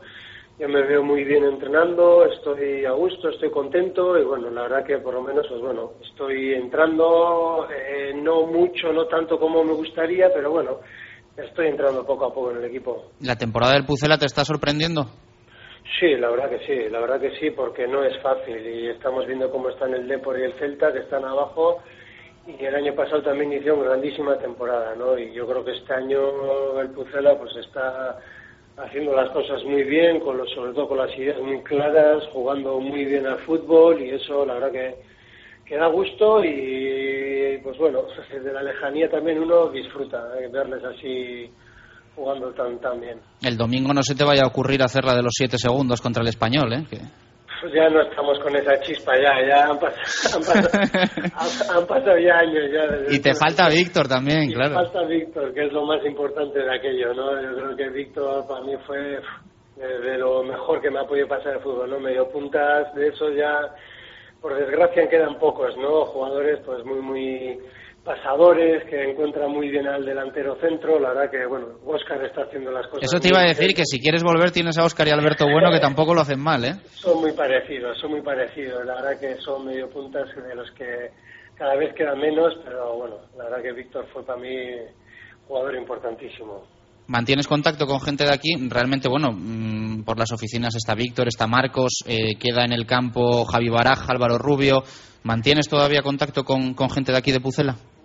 Con Álvaro la verdad que solemos tener contacto, con, con el doctor también, con la Mona, pues bueno, con Javi, con gente que, que ya pues los que quedan un poquito, ¿no? Pero la verdad que cuando nos juntamos alguna vez igual para hacer alguna comida o lo que sea, la verdad que empezamos a recordar cosas y bueno, fueron años que, que, que, bueno, se quedan ahí bien, bien impregnados. Y de maestro de ceremonias, ¿quién hace en los encuentros? Iñaki Bea, ¿no?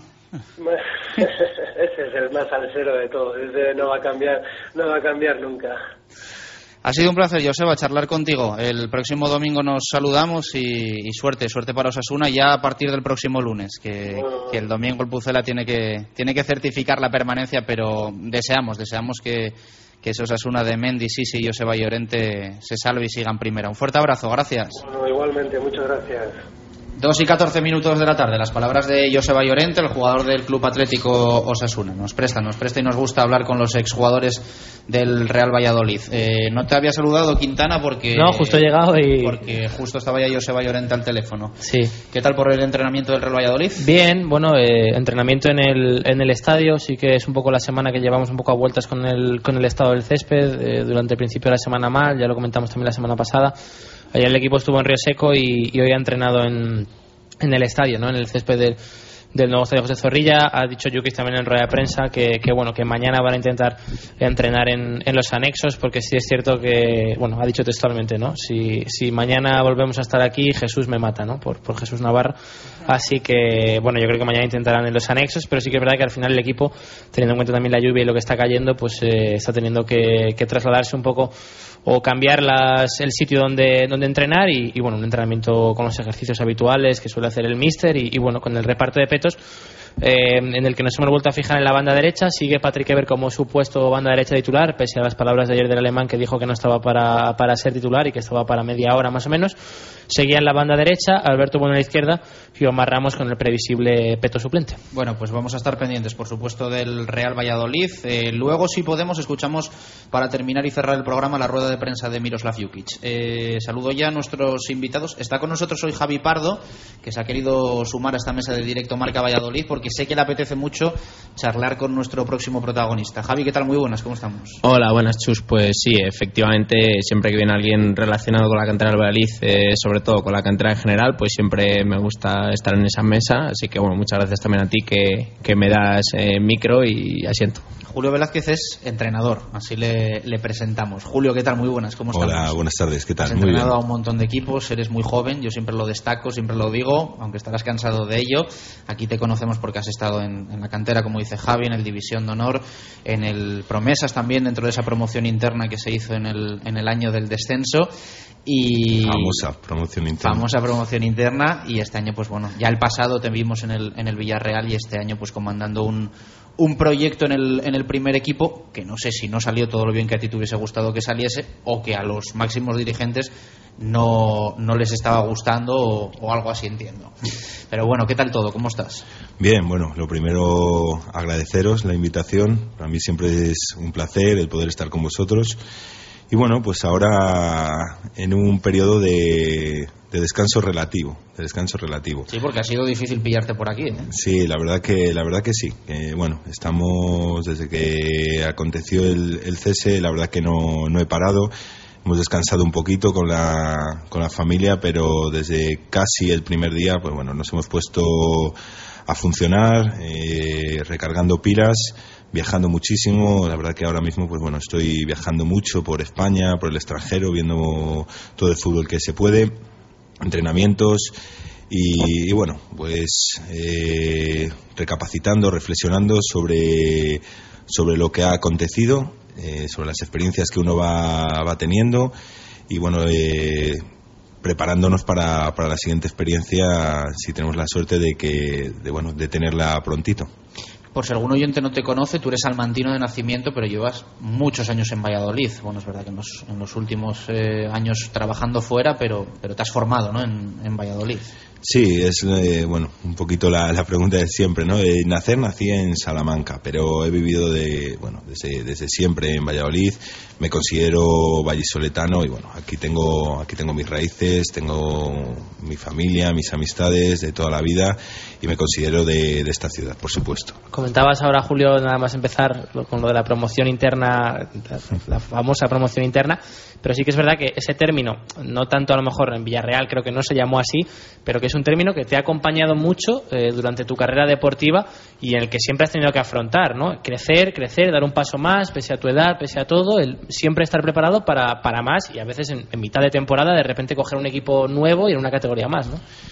Sí, bueno, la verdad que al final son situaciones que, que uno no, bueno, no cuenta con ellas, que acontecen y cuando empiezas a dedicarte a esto, pues bueno, el objetivo es ir aprendiendo, ir sumando experiencias y e ir progresando, pero bueno, con toda, con toda la humildad del mundo. Y por bueno pues por diferentes motivos hemos estado en contextos totalmente totalmente diferentes. Empezamos en Valladolid en, bueno en equipos de la, de la provincia luego por motivos de, de estudios eh, tuve que tuve que salir fuera hemos seguido entrenando hemos seguido formándonos tuve la, la fortuna de que el equipo de, de, mi ciudad quisiera contar conmigo hace hace años para bueno para entrar en la estructura para entrenar primero al división de honor parte colaborar eh, con el cuerpo técnico del primer equipo. Y luego bueno pues tuve tuve la fortuna también de que, de que me ascendieran al, al filial.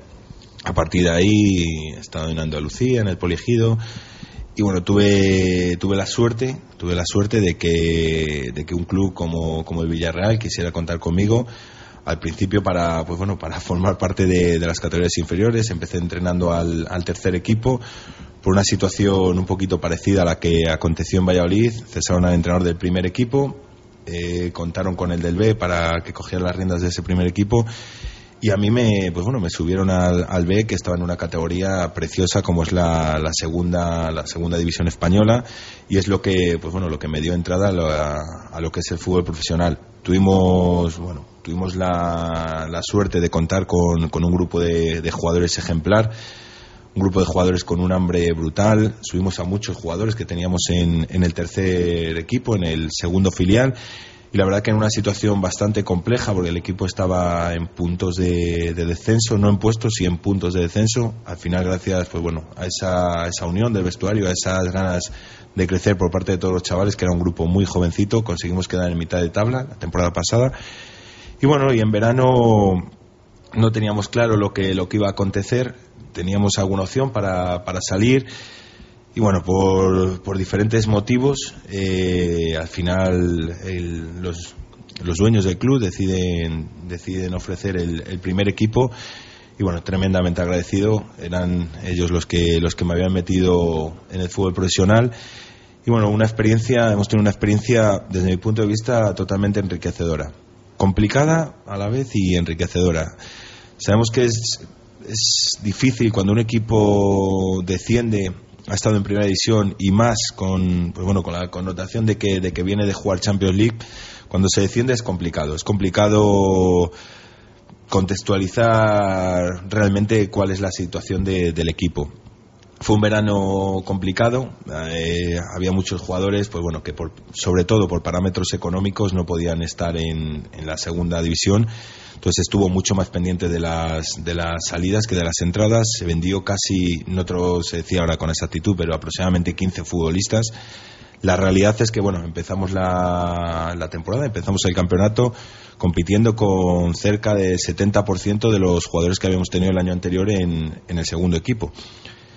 La verdad que, que bueno, que, la temporada desde mi punto de vista no, no era ni mucho menos mala, siempre, siempre estuvimos o en puestos de ascenso directo o en puestos de, de playoff. Pero estas situaciones son complicadas, ¿no? Al final es un equipo que, que viene de primera división, está en segunda división y lo que siempre pasa, que, que piensas que, que, bueno que vas a ganar 0-5 5-0 y la realidad de esta categoría es totalmente diferente. Si hay un que hay, que ver dónde están ahora el, el Sporting y el Racing exacto, para empezar, que fueron los dos exacto Chus, y hay, hay, un dato que, que denota hablando con, con, compañeros de la profesión mmm, no soy mucho de estadísticas no pero me lo comentaban el otro día sin contar esta temporada en las 11 temporadas anteriores de los 33 equipos que habían descendido creo que, que solo habían ascendido a la primera seis equipos eso denota que, bueno, que es algo muy complicado. Estábamos, en, desde mi punto de vista, estábamos en el camino, no nos habíamos acercado nunca al umbral de lo que podíamos ser como colectivo, también eso es cierto, pero al final es complicado, ¿no? Al final eres el Villarreal, los equipos, pues bueno, cuando les toca enfrentarte a, a ti, la propuesta es totalmente diferente y aún así el equipo estaba ahí, el equipo estaba en playoff, pero bueno, eh, pues pasa pasa lo que pasa. Te da pena porque justo va a empezar la segunda vuelta y llegan ocho, ocho jugadores nuevos. Pero son cosas de la vida. La verdad que solo, solo puedo hablar bien, ¿no? Lo siguiente de, de los dueños de, del club de Villarreal. La relación con ellos es excelente. Solo puedo estar tremendamente agradecido. Son los que me han metido en el fútbol profesional.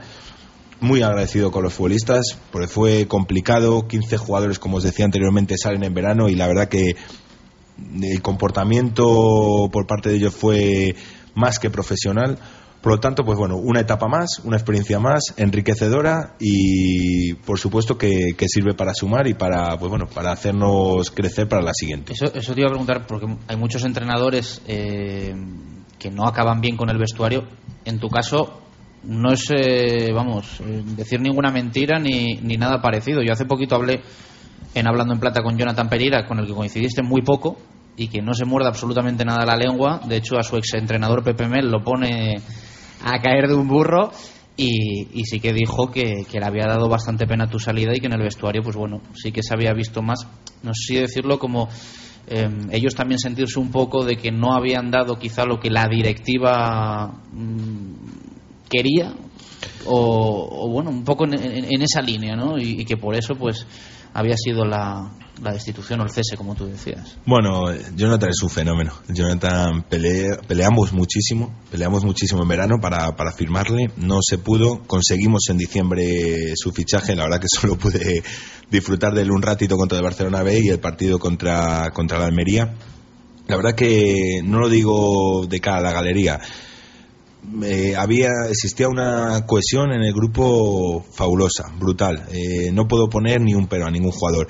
Creo que ni mucho menos no, no es que no ofrecieran el rendimiento. Creo que realmente la, la realidad era la que era y que, que, es una categoría muy compleja, muy igualada, muy, muy exigente, donde se puede ganar y perder con cualquiera y donde la gente estaba, sinceramente, y te lo puede decir cualquier jugador, la gente estaba entrenando muy bien de lunes a, a, viernes y la realidad de la competición es que es la que es. Entonces no es sencillo, no es sencillo que un equipo descienda, que la gente piense que vas a ganar todos los días pero creo que, que, los jugadores tuvieron un compromiso excelente y hicieron todo lo que lo que estaba en su mano y por algo pues bueno en, se ha tenido que reforzar el colectivo ahora con siete ocho jugadores en, en diciembre por lo tanto, vamos, solo puedo hablar bien de, de los jugadores y del compromiso de bueno, ellos. Nuestros oyentes saben de sobra lo que es la segunda división, con el temporadón que hizo el año pasado el Real Valladolid y aún así no, no consiguió el ascenso de categoría. Sí, yo no creo consiguió que... el ascenso, no consiguió el ascenso directo. De... Sí, desde luego también eh, era un poco lo que, lo que yo estaba pensando, ¿no? según, según lo que hablabas, Julio, que también para ti es una situación completamente diferente, ¿no? O sea, yo creo que has vivido también, comentabas en el Valladolid, División de Honor, en Villarreal, categorías inferiores en las que a la vez que vas formando chavales, te vas formando a ti mismo pero llegas ya al punto, entiendo, óptimo de máximo nivel, máximo exigencia, un equipo que viene de jugar Champions. No hay tanto margen de error como entiendo que en Villarreal nunca hay margen de error, ¿no? Pero es diferente la situación, ya no tienes que formar gente, tienes que competir desde el minuto uno que sales a jugar, es diferente, ¿no? Es diferente, pero bueno, un poquito en la misma tesitura estábamos la temporada pasada. Eh, un filial, eh, pero compitiendo en fútbol profesional, como era la segunda división A. Con riesgo de descenso, incluso. Eh, no, el equipo estaba quinto por la cola y con los puntos de, creo recordar, del Huesca que ocupaba eh, puesto de descenso. Y al final la realidad es que formas jugadores, porque bueno, salieron 13 en diciembre, metimos 7, 8 chicos que teníamos en el C y que, y que también la exigencia era, era bárbara, ¿no? Y al final, pues el grupo crece, el grupo progresa y consigue, y bueno, consiguen quedar en mitad de tabla. Al final este año, pues es cierto que lógicamente no tiene nada que ver un filial con un primer equipo, que la exigencia es máxima, pues eh, un poquito la tesitura que está de Valladolid, el Deportivo, el Celta, la Almería este año, que al final, pues bueno, eh, la masa social quiere verse en la máxima categoría y que no es, y que no es sencillo, pero estamos en un deporte donde muchas veces el proceso puede ser el adecuado y el resultado no, no puede ser tan positivo y al revés. Muchas veces el proceso a lo mejor no es tan, tan positivo y el resultado final, pues sí. Al final influyen muchos factores. Al final esto es la vida, es el fútbol, esto sigue y bueno, al final en Villarreal hemos tenido un poquito de todo, ¿no? El, el, el segundo filial, una etapa más formativa que nos ha servido para bueno, para llegar al fútbol profesional. El año pasado, inmejorable lo que, lo que acontece en el, en el primer filial, en segunda. La verdad que, sale todo a, las mil maravillas. Y este año, pues bueno, a nivel de resultados, creo que hemos estado ahí. Pero bueno, es complicado. Al final, cuando un equipo desciende, o estás el primero o el segundo, o a la gente le, le cuesta, ¿no? Le cuesta adaptarse a la realidad. Pero una etapa súper, súper positiva y que creo que, que es enriquecedora y que, que, nos va a servir en todos los aspectos para, para el futuro. Por lo tanto, ha sido tu primer proyecto con gente veterana, con gente contrastada. ¿Cómo llevas eh, esa juventud con, con, jugadores como Sena, como Cabenaggi, como Pandiani?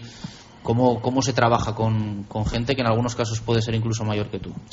Me han preguntado muchas veces eh, a esos niveles y que... Me, me imagino, sí, que, que, es, que es lo típico, ¿no? Que muchas veces la gente se pregunta y que además lo va a vivir.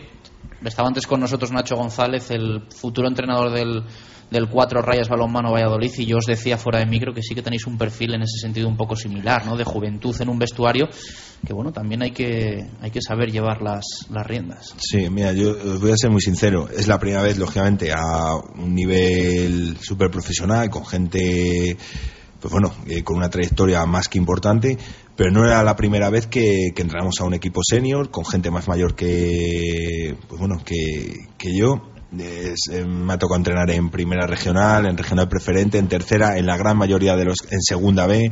En la gran mayoría de los casos siempre he tenido a 5, 6, 7 jugadores más mayores que, que, yo. Y la verdad que si esa situación la extrapolamos a lo que ha sido esta temporada, sinceramente, muy, muy poquitas diferencias. ¿Por qué? Porque al final son seres humanos eh, donde creo que, que, hay que tratarles de la misma manera, tanto en primera regional como en segunda como en primera división. Y esa manera es muy sencilla, eh, siendo honestos, yendo de cara y teniendo muy claro el rol que, que tenemos cada uno. Y a partir de ahí creo que no debe haber diferencias en tercera división que en primera o en segunda. Al final, lógicamente, cada uno tiene sus trayectorias y estamos hablando de jugadores con un potencial y con una trayectoria increíble. Por ejemplo, me hablabas de Marcos Sena, pero hay muchísimos jugadores que bueno que tenían una trayectoria muy importante. Pero al final el trato con ellos si tú eres claro, si eres honesto, si vas de cara, si no engañas, creo que debe ser el, el, mismo entrenando en la máxima categoría o entrenando en tercera división. Y por eso,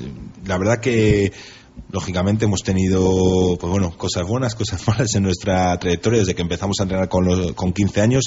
Pero si algo os puedo decir es que en ese aspecto nunca he tenido ningún problema con ningún jugador que fuera más mayor que, que yo por si al final vas de cara y cada uno tiene muy claro cuál es su rol, cuáles son sus competencias, no debe haber ningún problema, ni en tercera división ni en primera. De, tu época en, en, Valladolid, Julio, comentabas, eh, bueno, del División de Honor, del Promesas, un poco las diferencias también, eh, luego yo creo que hablaremos más de, sí, de las temporadas o de los equipos, pero comparando un poco con Villarreal, con lo que has vivido a posteriori, diferencias que, que has encontrado, entiendo, como club, como instalaciones, como absolutamente toda la asistencia de un C en tercera y de un filial en segunda B, muchas cosas que cambian a nivel formativo también y, y un club, entre comillas, diferente a, a lo que te encontraste aquí, ¿no?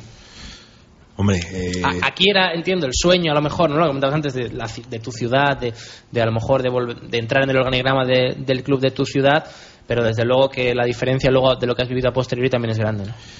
Bueno, eh, a ver, eh, yo creo que son dos clubes de, de un perfil diferente eh, hasta hace poquito, en el sentido de que Villarreal estaba compitiendo, por ejemplo, la temporada pasada en Champions League, el primer equipo, y el segundo equipo estaba en segunda A que era la categoría que donde competía el primer equipo de Valladolid. Estamos hablando de un club que ha ido, ha ido creciendo, que está ubicado en una ciudad pequeñita, pero que ha ido creciendo de manera brutal, con unas instalaciones eh, dentro de lo que es España fabulosas, con un club que, que, bueno, que ha ido creciendo a nivel de, cantera y que, que por algo ha llegado donde, donde ha llegado. De manera totalmente inesperada, que no nadie eh, pensaba que iba a ocurrir, pues ocurre lo que ocurre la temporada pasada, el primer equipo desciende y bueno, eso lógicamente repercute de manera directa en el resto de, de la estructura. Valladolid, bueno, pues creo que, que, es un club que desde mi punto de vista tiene, tiene un mérito increíble, ¿no? Que, que también cuenta con, con, una, con una academia, con una una estructura de base importante, un filial que, que los últimos años lo está haciendo de maravilla, que tiene gente muy preparada, muy capacitada. Por ejemplo, Javi Torres, el año pasado consiguieron jugar playoff, que este año están volviendo a estar peleándolo. Bueno, con menos medios, seguramente, con menos medios, pero que, que, tiene un mérito increíble, que el año pasado han conseguido el ascenso con una propuesta maravillosa, desde mi punto de vista, con una propuesta maravillosa, que han ascendido de categoría y que siguen desarrollando un estilo, un modelo de juego muy atractivo para el espectador, con el mérito que eso tiene y con la dificultad que eso, que eso conlleva. Y las bases, pues ahí están, ahí están peleando, creo que hay gente de la que bueno eh, estuvo trabajando conmigo como Miguel Ángel Baltanás que creo que está haciendo un trabajo en lo que es la estructura encomiable y que poquito a poquito pues bueno van saliendo jugadores. Por ejemplo en Villarreal hace poquito firmó Nacho firmó Felipe. Yo creo que, que el sí, Real Valladolid pasa que aquí queda un poco la sensación de que se quedan a medio camino no porque son jugadores que tú estás formando y que y que se te escapa cuando quizá tengan que, que explotar Sí, de- o que tú prescindes de ellos. No, de, que el caso de Nacho, a lo mejor dando dos pasitos más, o siendo un jugador de Castilla y León, que es un jugador que no se puede escapar ¿no? de, de lo que es Valladolid, ¿no? Entiendo.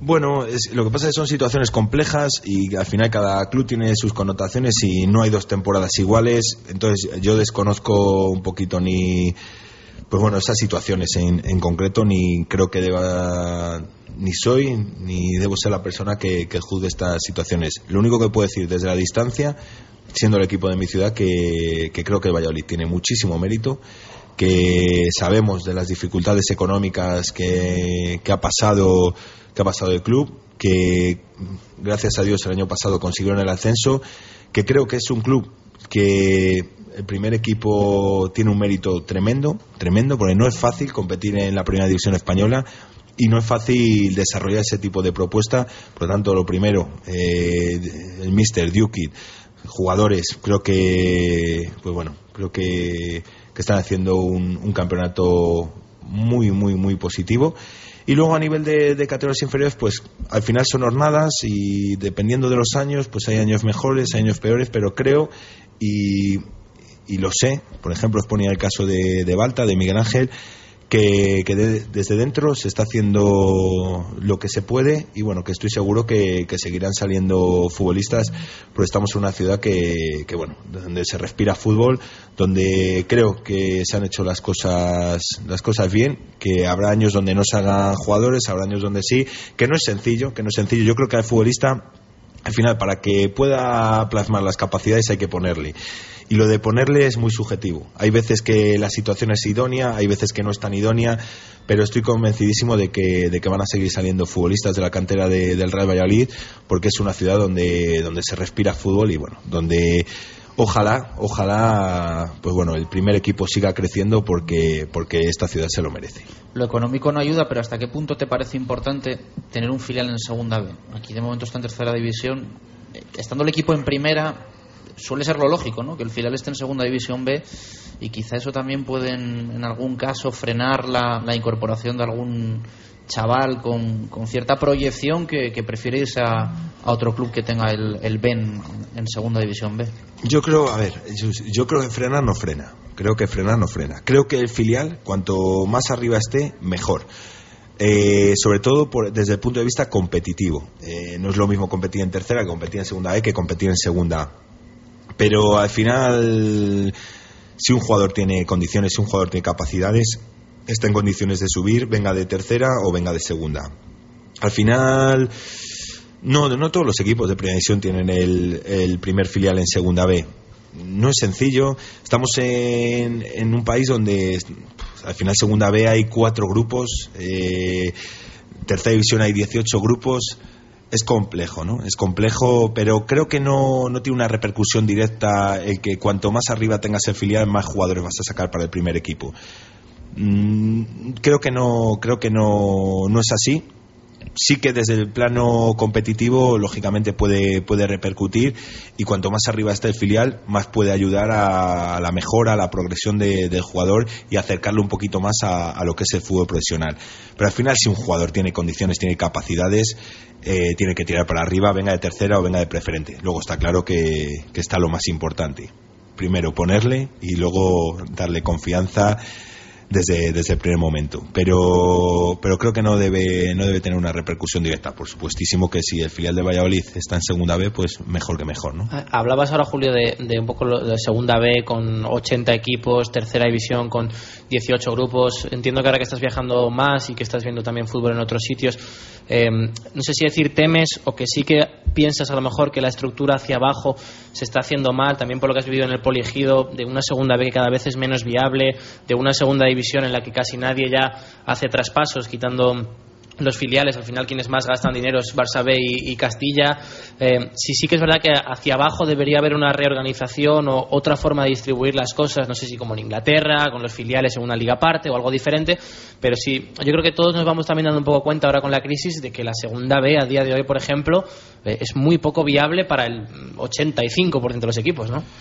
Bueno, el denominarla de una manera o de otra, ya, si la llamamos segunda B o la llamamos tercera, en el caso de, modificar la estructura, es lo de menos. De lo que se trata es de que, de que las categorías tengan calidad, de que las categorías sean competitivas y de que el futbolista eh, vea que, puede progresar en, las mismas, ¿no? sinceramente, para dentro de lo que es España, eh, dentro de lo que es la realidad económica del país, dentro de lo que es la realidad de, la sociedad, es complicado, es complicado poder mantener la primera división, la segunda división y luego 80, equipos, profesionales en una tercera división. Es complicado, es complicado y somos, no sé si el único país o de los poquitos que, que, estamos. así estructurado. Exacto, que estamos desarrollando este tipo de estructura. Eh, ¿Qué es mejor? ¿Qué es peor? Yo creo que tenemos que priorizar en que las categorías tengan calidad y que las categorías sean competitivas. Desde mi punto de vista, primera división, segunda A, perfecto.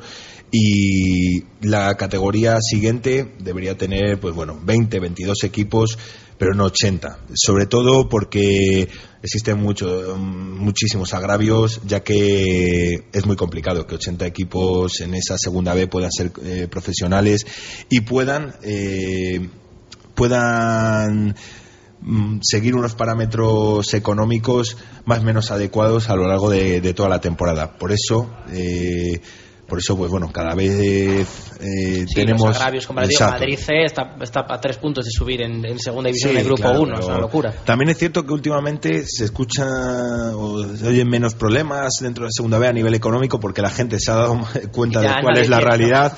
Entonces, bueno, pues la gente se ha ajustado un poquito a nivel económico a esa realidad. Pero está claro que, bueno, que no es normal. 80 equipos en segunda B, que no es normal. 18 grupos en tercera, si concebimos esas categorías como profesionales o como semiprofesionales. Yo creo que, que, tiene que haber tres categorías profesionales, primera, segunda y una tercera categoría con menos equipos y que realmente bueno, sea profesional y que y a partir de ahí, pues bueno, eh, un fútbol más amateur, donde por supuesto los jugadores que, que, tengan capacidades y que estén en condiciones, que puedan tener una progresión hasta hacia esas tres categorías más, más profesionales. Pero es complicado, no sabes al final qué es mejor, qué es peor. Hablabas de Inglaterra, por ejemplo, que, que los filiales juegan en una categoría aparte. Italia también, ¿no? sí, primavera. el torneo primavera, pero al final es, si, si sabemos la realidad de Inglaterra, es que que a lo mejor no era tan bueno lo anterior porque hace nada han tenido que modificar otra vez la, categoría de filiales y que realmente si es más o menos competitiva, la realidad es que no hay ascensos o descensos. En Inglaterra el estar en la máxima categoría no va en función de si has ascendido o has descendido, va en función de, de los puntos que obtienes por la calidad de la academia y la calidad de la estructura de dicha academia compiten entre ellos, al final, ¿qué es mejor, qué es peor? Compiten en estadios pequeñitos, sin casi afición, aquí los filiales, la realidad es que muchas veces, pues un filial a lo mejor va a Oviedo y te Sí, enfrentas vas a Loja, 15.000. vas a- Sí, pero también vas a Oviedo y está, es decir, ¿qué es mejor, qué es peor? Yo creo que es muy subjetivo. Si me preguntas, mi opinión es la siguiente, que creo que lo más positivo puede ser el que esté la primera, la segunda y una tercera categoría profesional con menos equipos. Y a partir de ahí, un fútbol más amateur, donde, por supuestísimo, no se prive al futbolista que, que esté en condiciones. Y los filiales, ¿dónde meterlos? Es muy... Es muy subjetivo, es muy subjetivo porque al final no sabes qué es mejor o qué es peor. Tampoco estaremos haciendo tan malas cosas en el fútbol español cuando somos campeones del mundo, somos campeones de Europa. Es decir, tenemos tendencia a, siempre decir que lo de fuera es mejor, pero creo que estamos en un país donde también se están haciendo muchas cosas bien, muchas cosas bien. Caemos en el tópico de es que el país va, va para atrás, es que se hace todo mal. Yo creo que no, no es así ni mucho menos tampoco. ¿eh? Hay que hay que destacar que algo también se está haciendo bien cuando somos campeones del mundo, somos campeones de Europa y creo que tenemos técnicos súper preparados, súper formados en las categorías inferiores y creo que tenemos futbolistas en las categorías inferiores con un potencial muy importante para llegar al fútbol profesional. Sí, eh, hablabas antes, Julio, eh, de la importancia, sobre todo en clubes como, como el Real Madrid, ¿no? de, la- de las jornadas, de las generaciones, y, y un poco por ahí podríamos incluso justificar ¿no? que el División de Honor del Madrid este año pues, está haciendo una temporada eh, seguramente más floja, incluso hasta esta jornada estará a tres puntos del descenso, ¿no? Pero lo que es curioso en este caso es eh, cómo se explica luego que la selección eh, juvenil de Castilla y León, siendo Valladolid, eh, por supuesto, el club referencia eh, de esta región, cómo es posible que, llegue a la final ¿no? de las selecciones territoriales sub-18 con- contra Madrid, contra Valencia, contra comunidades que a priori eh, con más equipos y mayor nivel sobre todo de captación. No sé si el problema eh, puede estar en la captación, si es un mal año, pero no es al final eh, paradójico que, hablemos de, de generación de jornada quizá eh, peor para justificarlo de división de honor, pero que luego la selección eh, territorial de esa generación eh, llega a las finales. A ver, eh, a lo mejor no soy la persona apropiada ¿no? para, para valorar estas situaciones.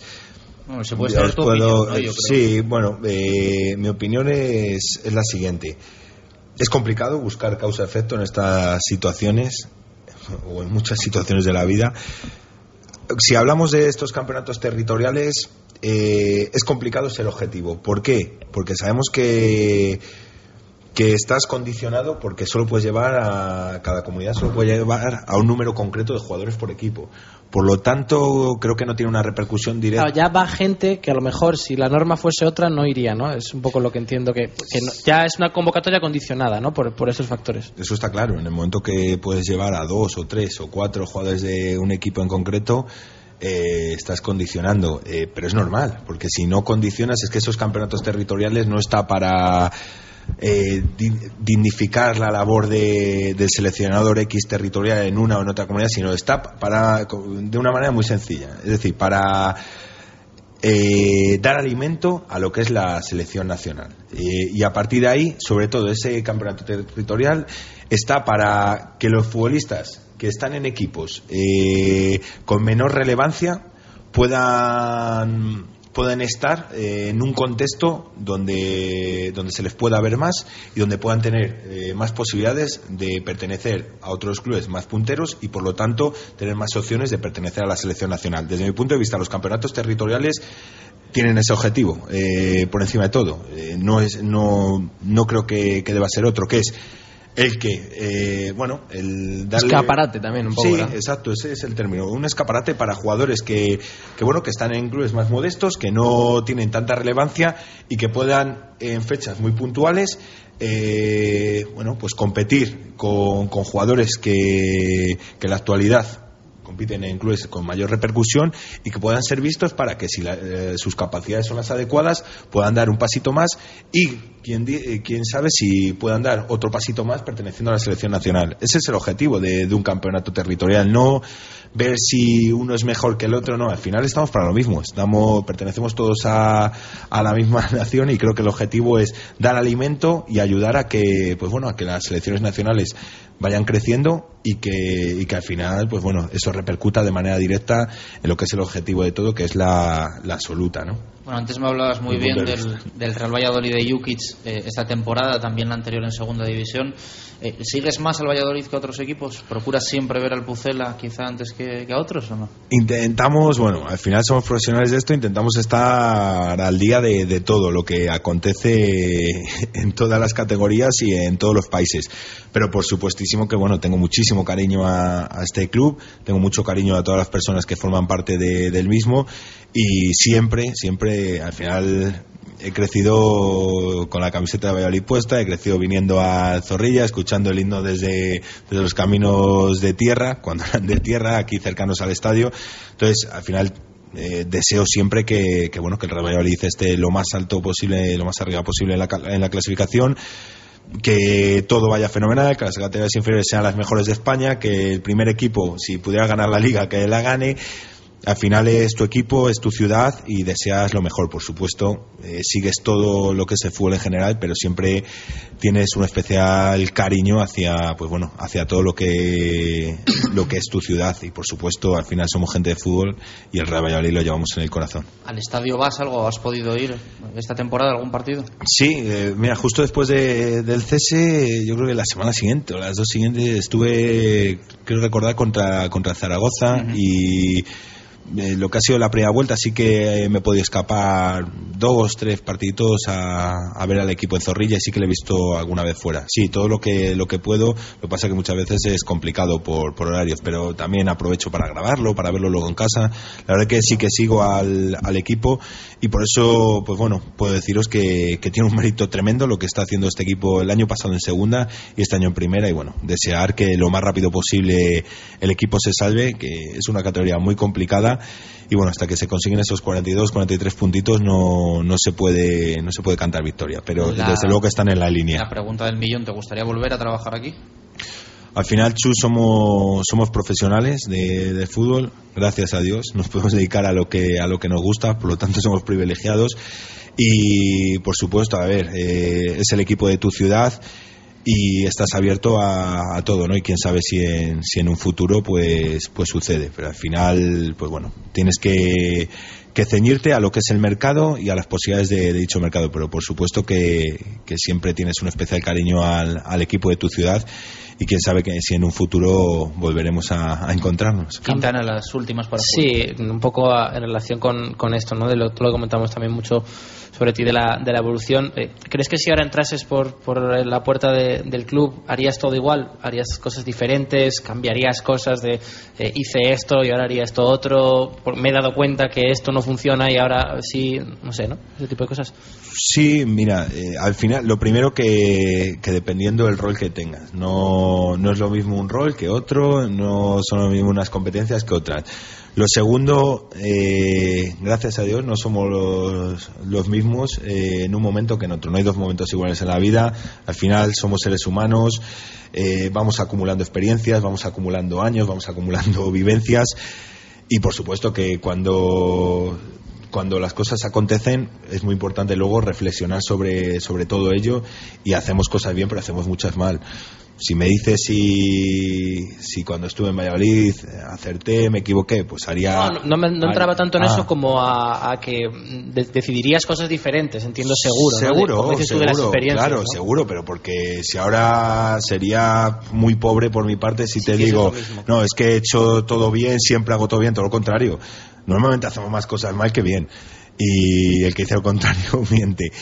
Y, bueno, al final vamos cumpliendo años, vamos eh, acumulando vivencias, experiencias y sinceramente, y te lo digo, con los medios mismos, eh, al final teníamos- tenemos una edad determinada y te puedo garantizar que ya el año pasado cuando me enfrenté al primer equipo en Villarreal, eh, me llamasteis de diferentes medios y os lo comentaba. Creo que al final, pues bueno, eh, estás en un contexto X, estás en un momento muy concreto. Creo que con los medios, de hecho, no, sobre todo en la etapa de filial, cuando terminó el playoff y tal, no, no me comporté como me debía comportar, por ello ya, ya pedí disculpas en su día.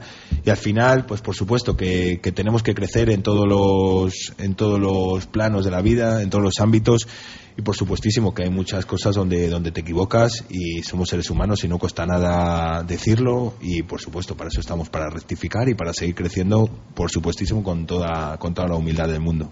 Ahora tienes algo en mente, ves mucho fútbol, como tú nos contabas, viajas también, pero ¿tienes algo en mente, algún proyecto o esperas una llamada? Ahora mismo el objetivo desde, desde que salimos de Villarreal ha sido, bueno, casi no, la verdad que no, no he parado. He estado en Francia viendo entrenamientos, viendo fútbol de primera, de segunda, he estado en Inglaterra mejorando un poquito el idioma, viendo entrenamientos también y, viendo muchísimo fútbol, muchísimo fútbol. Y he, he, llegado hace, hace poquito, hace semana y media. Desde que he llegado, la verdad que no he parado. He estado viajando por España, viendo partidos de primera, de segunda. Y ahora el objetivo pues es aprovechar, aprovechar el tiempo que queda hasta, hasta mayo, hasta junio, seguir viendo todo el fútbol que se pueda en España, en el extranjero, viendo también todo lo que a lo largo de la semana, todo lo que grabamos el fin de semana y esperar pues bueno otra la siguiente la siguiente opción. Ahora mismo en concreto no hay no hay nada. Sabemos que estamos en en un ámbito complicado complicado de muchísima competencia como casi todos y bueno pues esperar esperar la siguiente pero no esperar en el sofá de tu casa sino esperar siguiendo formándote conociendo más si cabe todavía el mercado pre y preparándote. Y la manera de prepararse reflexionar sobre lo que lo que ha acontecido en la inmediatez lo que ha acontecido en tu trayectoria profesional e intentar siempre mejorar. Yo creo que ese debe ser el objetivo siendo ambiciosos, pero y es muy importante con humildad y con el pozo que te da un poquito, aunque en este caso soy muy joven, pero bueno, con el pozo que te da la trayectoria al ir cumpliendo años. ¿Te gustaría probar fuera? Eh, como te he dicho antes, o como os he dicho antes, eh, a colación de diferentes preguntas, gracias a Dios eh, soy profesional de algo que es mi pasión, que es el fútbol, que de lo cual es muy complicado y como profesional tienes que estar abierto absolutamente a todo, a trabajar en tu casa, a trabajar fuera de tu casa y a trabajar fuera de tu país. Ahora mismo eh, abierto a toda posibilidad, eh, por encima de todo eh, buscar una opción donde, pues bueno, donde donde se pueda crecer, donde se pueda crecer, donde puedas desarrollar lo que lo que llevas dentro, donde puedas plasmar lo que llevas dentro y el estar en España o fuera, ahora mismo dentro de lo que es la sociedad, que cada vez está más globalizado todo, no debe ser un factor determinante. Creo que, está, que estar abierto a todo.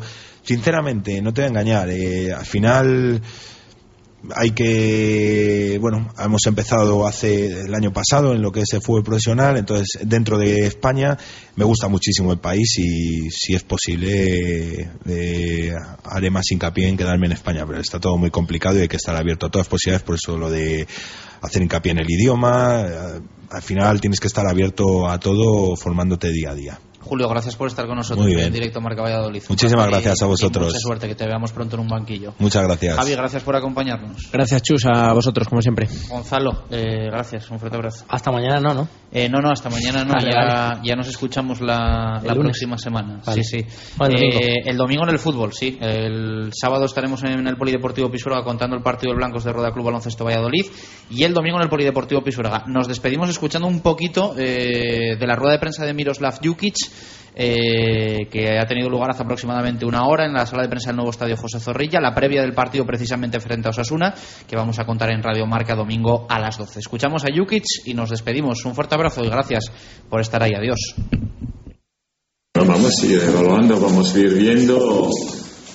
Igual él no sabe lo que, cuánto puede. o sea, que vamos a ir evaluando y mirándole y que no hay ningún problema. Nosotros somos primeros interesados de que Ebiet eh, se pone en forma y que vamos a ir hablando y evaluando si cómo se siente él. O sea que vamos, eh, nos gustaría que, que esté preparado y vamos a ir viendo. O sea, que no descartas que puede difícil. No, no, no, no descarto porque le veo bien. O sea que no, no es que le veo esta semana bien, le veo dos semanas bien, entrenando a tope, haciendo todas las cosas a full. O sea que igual es cosa psicológica, ¿no? Porque realmente le veo todo haciendo a máxima velocidad. Él no es un jugador que, se dosifica, siempre entra 100%, es un jugador que da todo y entonces bueno, le estoy viendo dos semanas haciendo cosas a, a máxima, full. Hablando de alemanes, ha salido tu nombre vinculado con el Schalke 04 un posible interés. Ahora, después una vez elegido Papa, ¿no? vamos buscando otro destino, ¿no? No, no, no. Eh, os digo que lo único que me quiero centrar es en, eh, en los, eh, lo que nos queda, los 10 finales, y no me voy a ir desgastando en, en estos temas, ¿no? Porque rumores aparecerán miles. Pero sí que, imagino que encargará que con ese trabajo- síntoma de trabajo bien hecho, ¿no? En el Valladolid. Solo me interesa los 10 partidos, 10 finales que nos queda y os digo que 10 finales importantísimas que nos jugamos mucho y que no podemos, yo primero no permito que ningún jugador mío se distraiga, entonces tengo que, tengo que predicar con un ejemplo y que digamos que primero yo no debo distraerme y entonces eh, centrados todos, juntitos todos para estos 10 finales para conseguir nuestro objetivo. ¿Tienes un poquito de presión por el de que no ganar el clásico? No, sí, no. Nosotros eh, llevamos un año haciendo bien las cosas, que es eh, lo más importante. Y eh, que hay, hay que rematarlos. Rematar porque no has, no, eh, no has conseguido nada y nosotros eh, esas eh, evaluaciones parciales no estamos conscientes, pero no las tomamos eh, co- como algo grave o algo importante. Entonces nosotros eh, lo más importante en este momento es eh, que el equipo siga en esta línea y que, que entra bien en estos 10 partidos que, que nos queda y que cumplamos el objetivo lo antes posible. ¿Qué partido espera con Osasuna?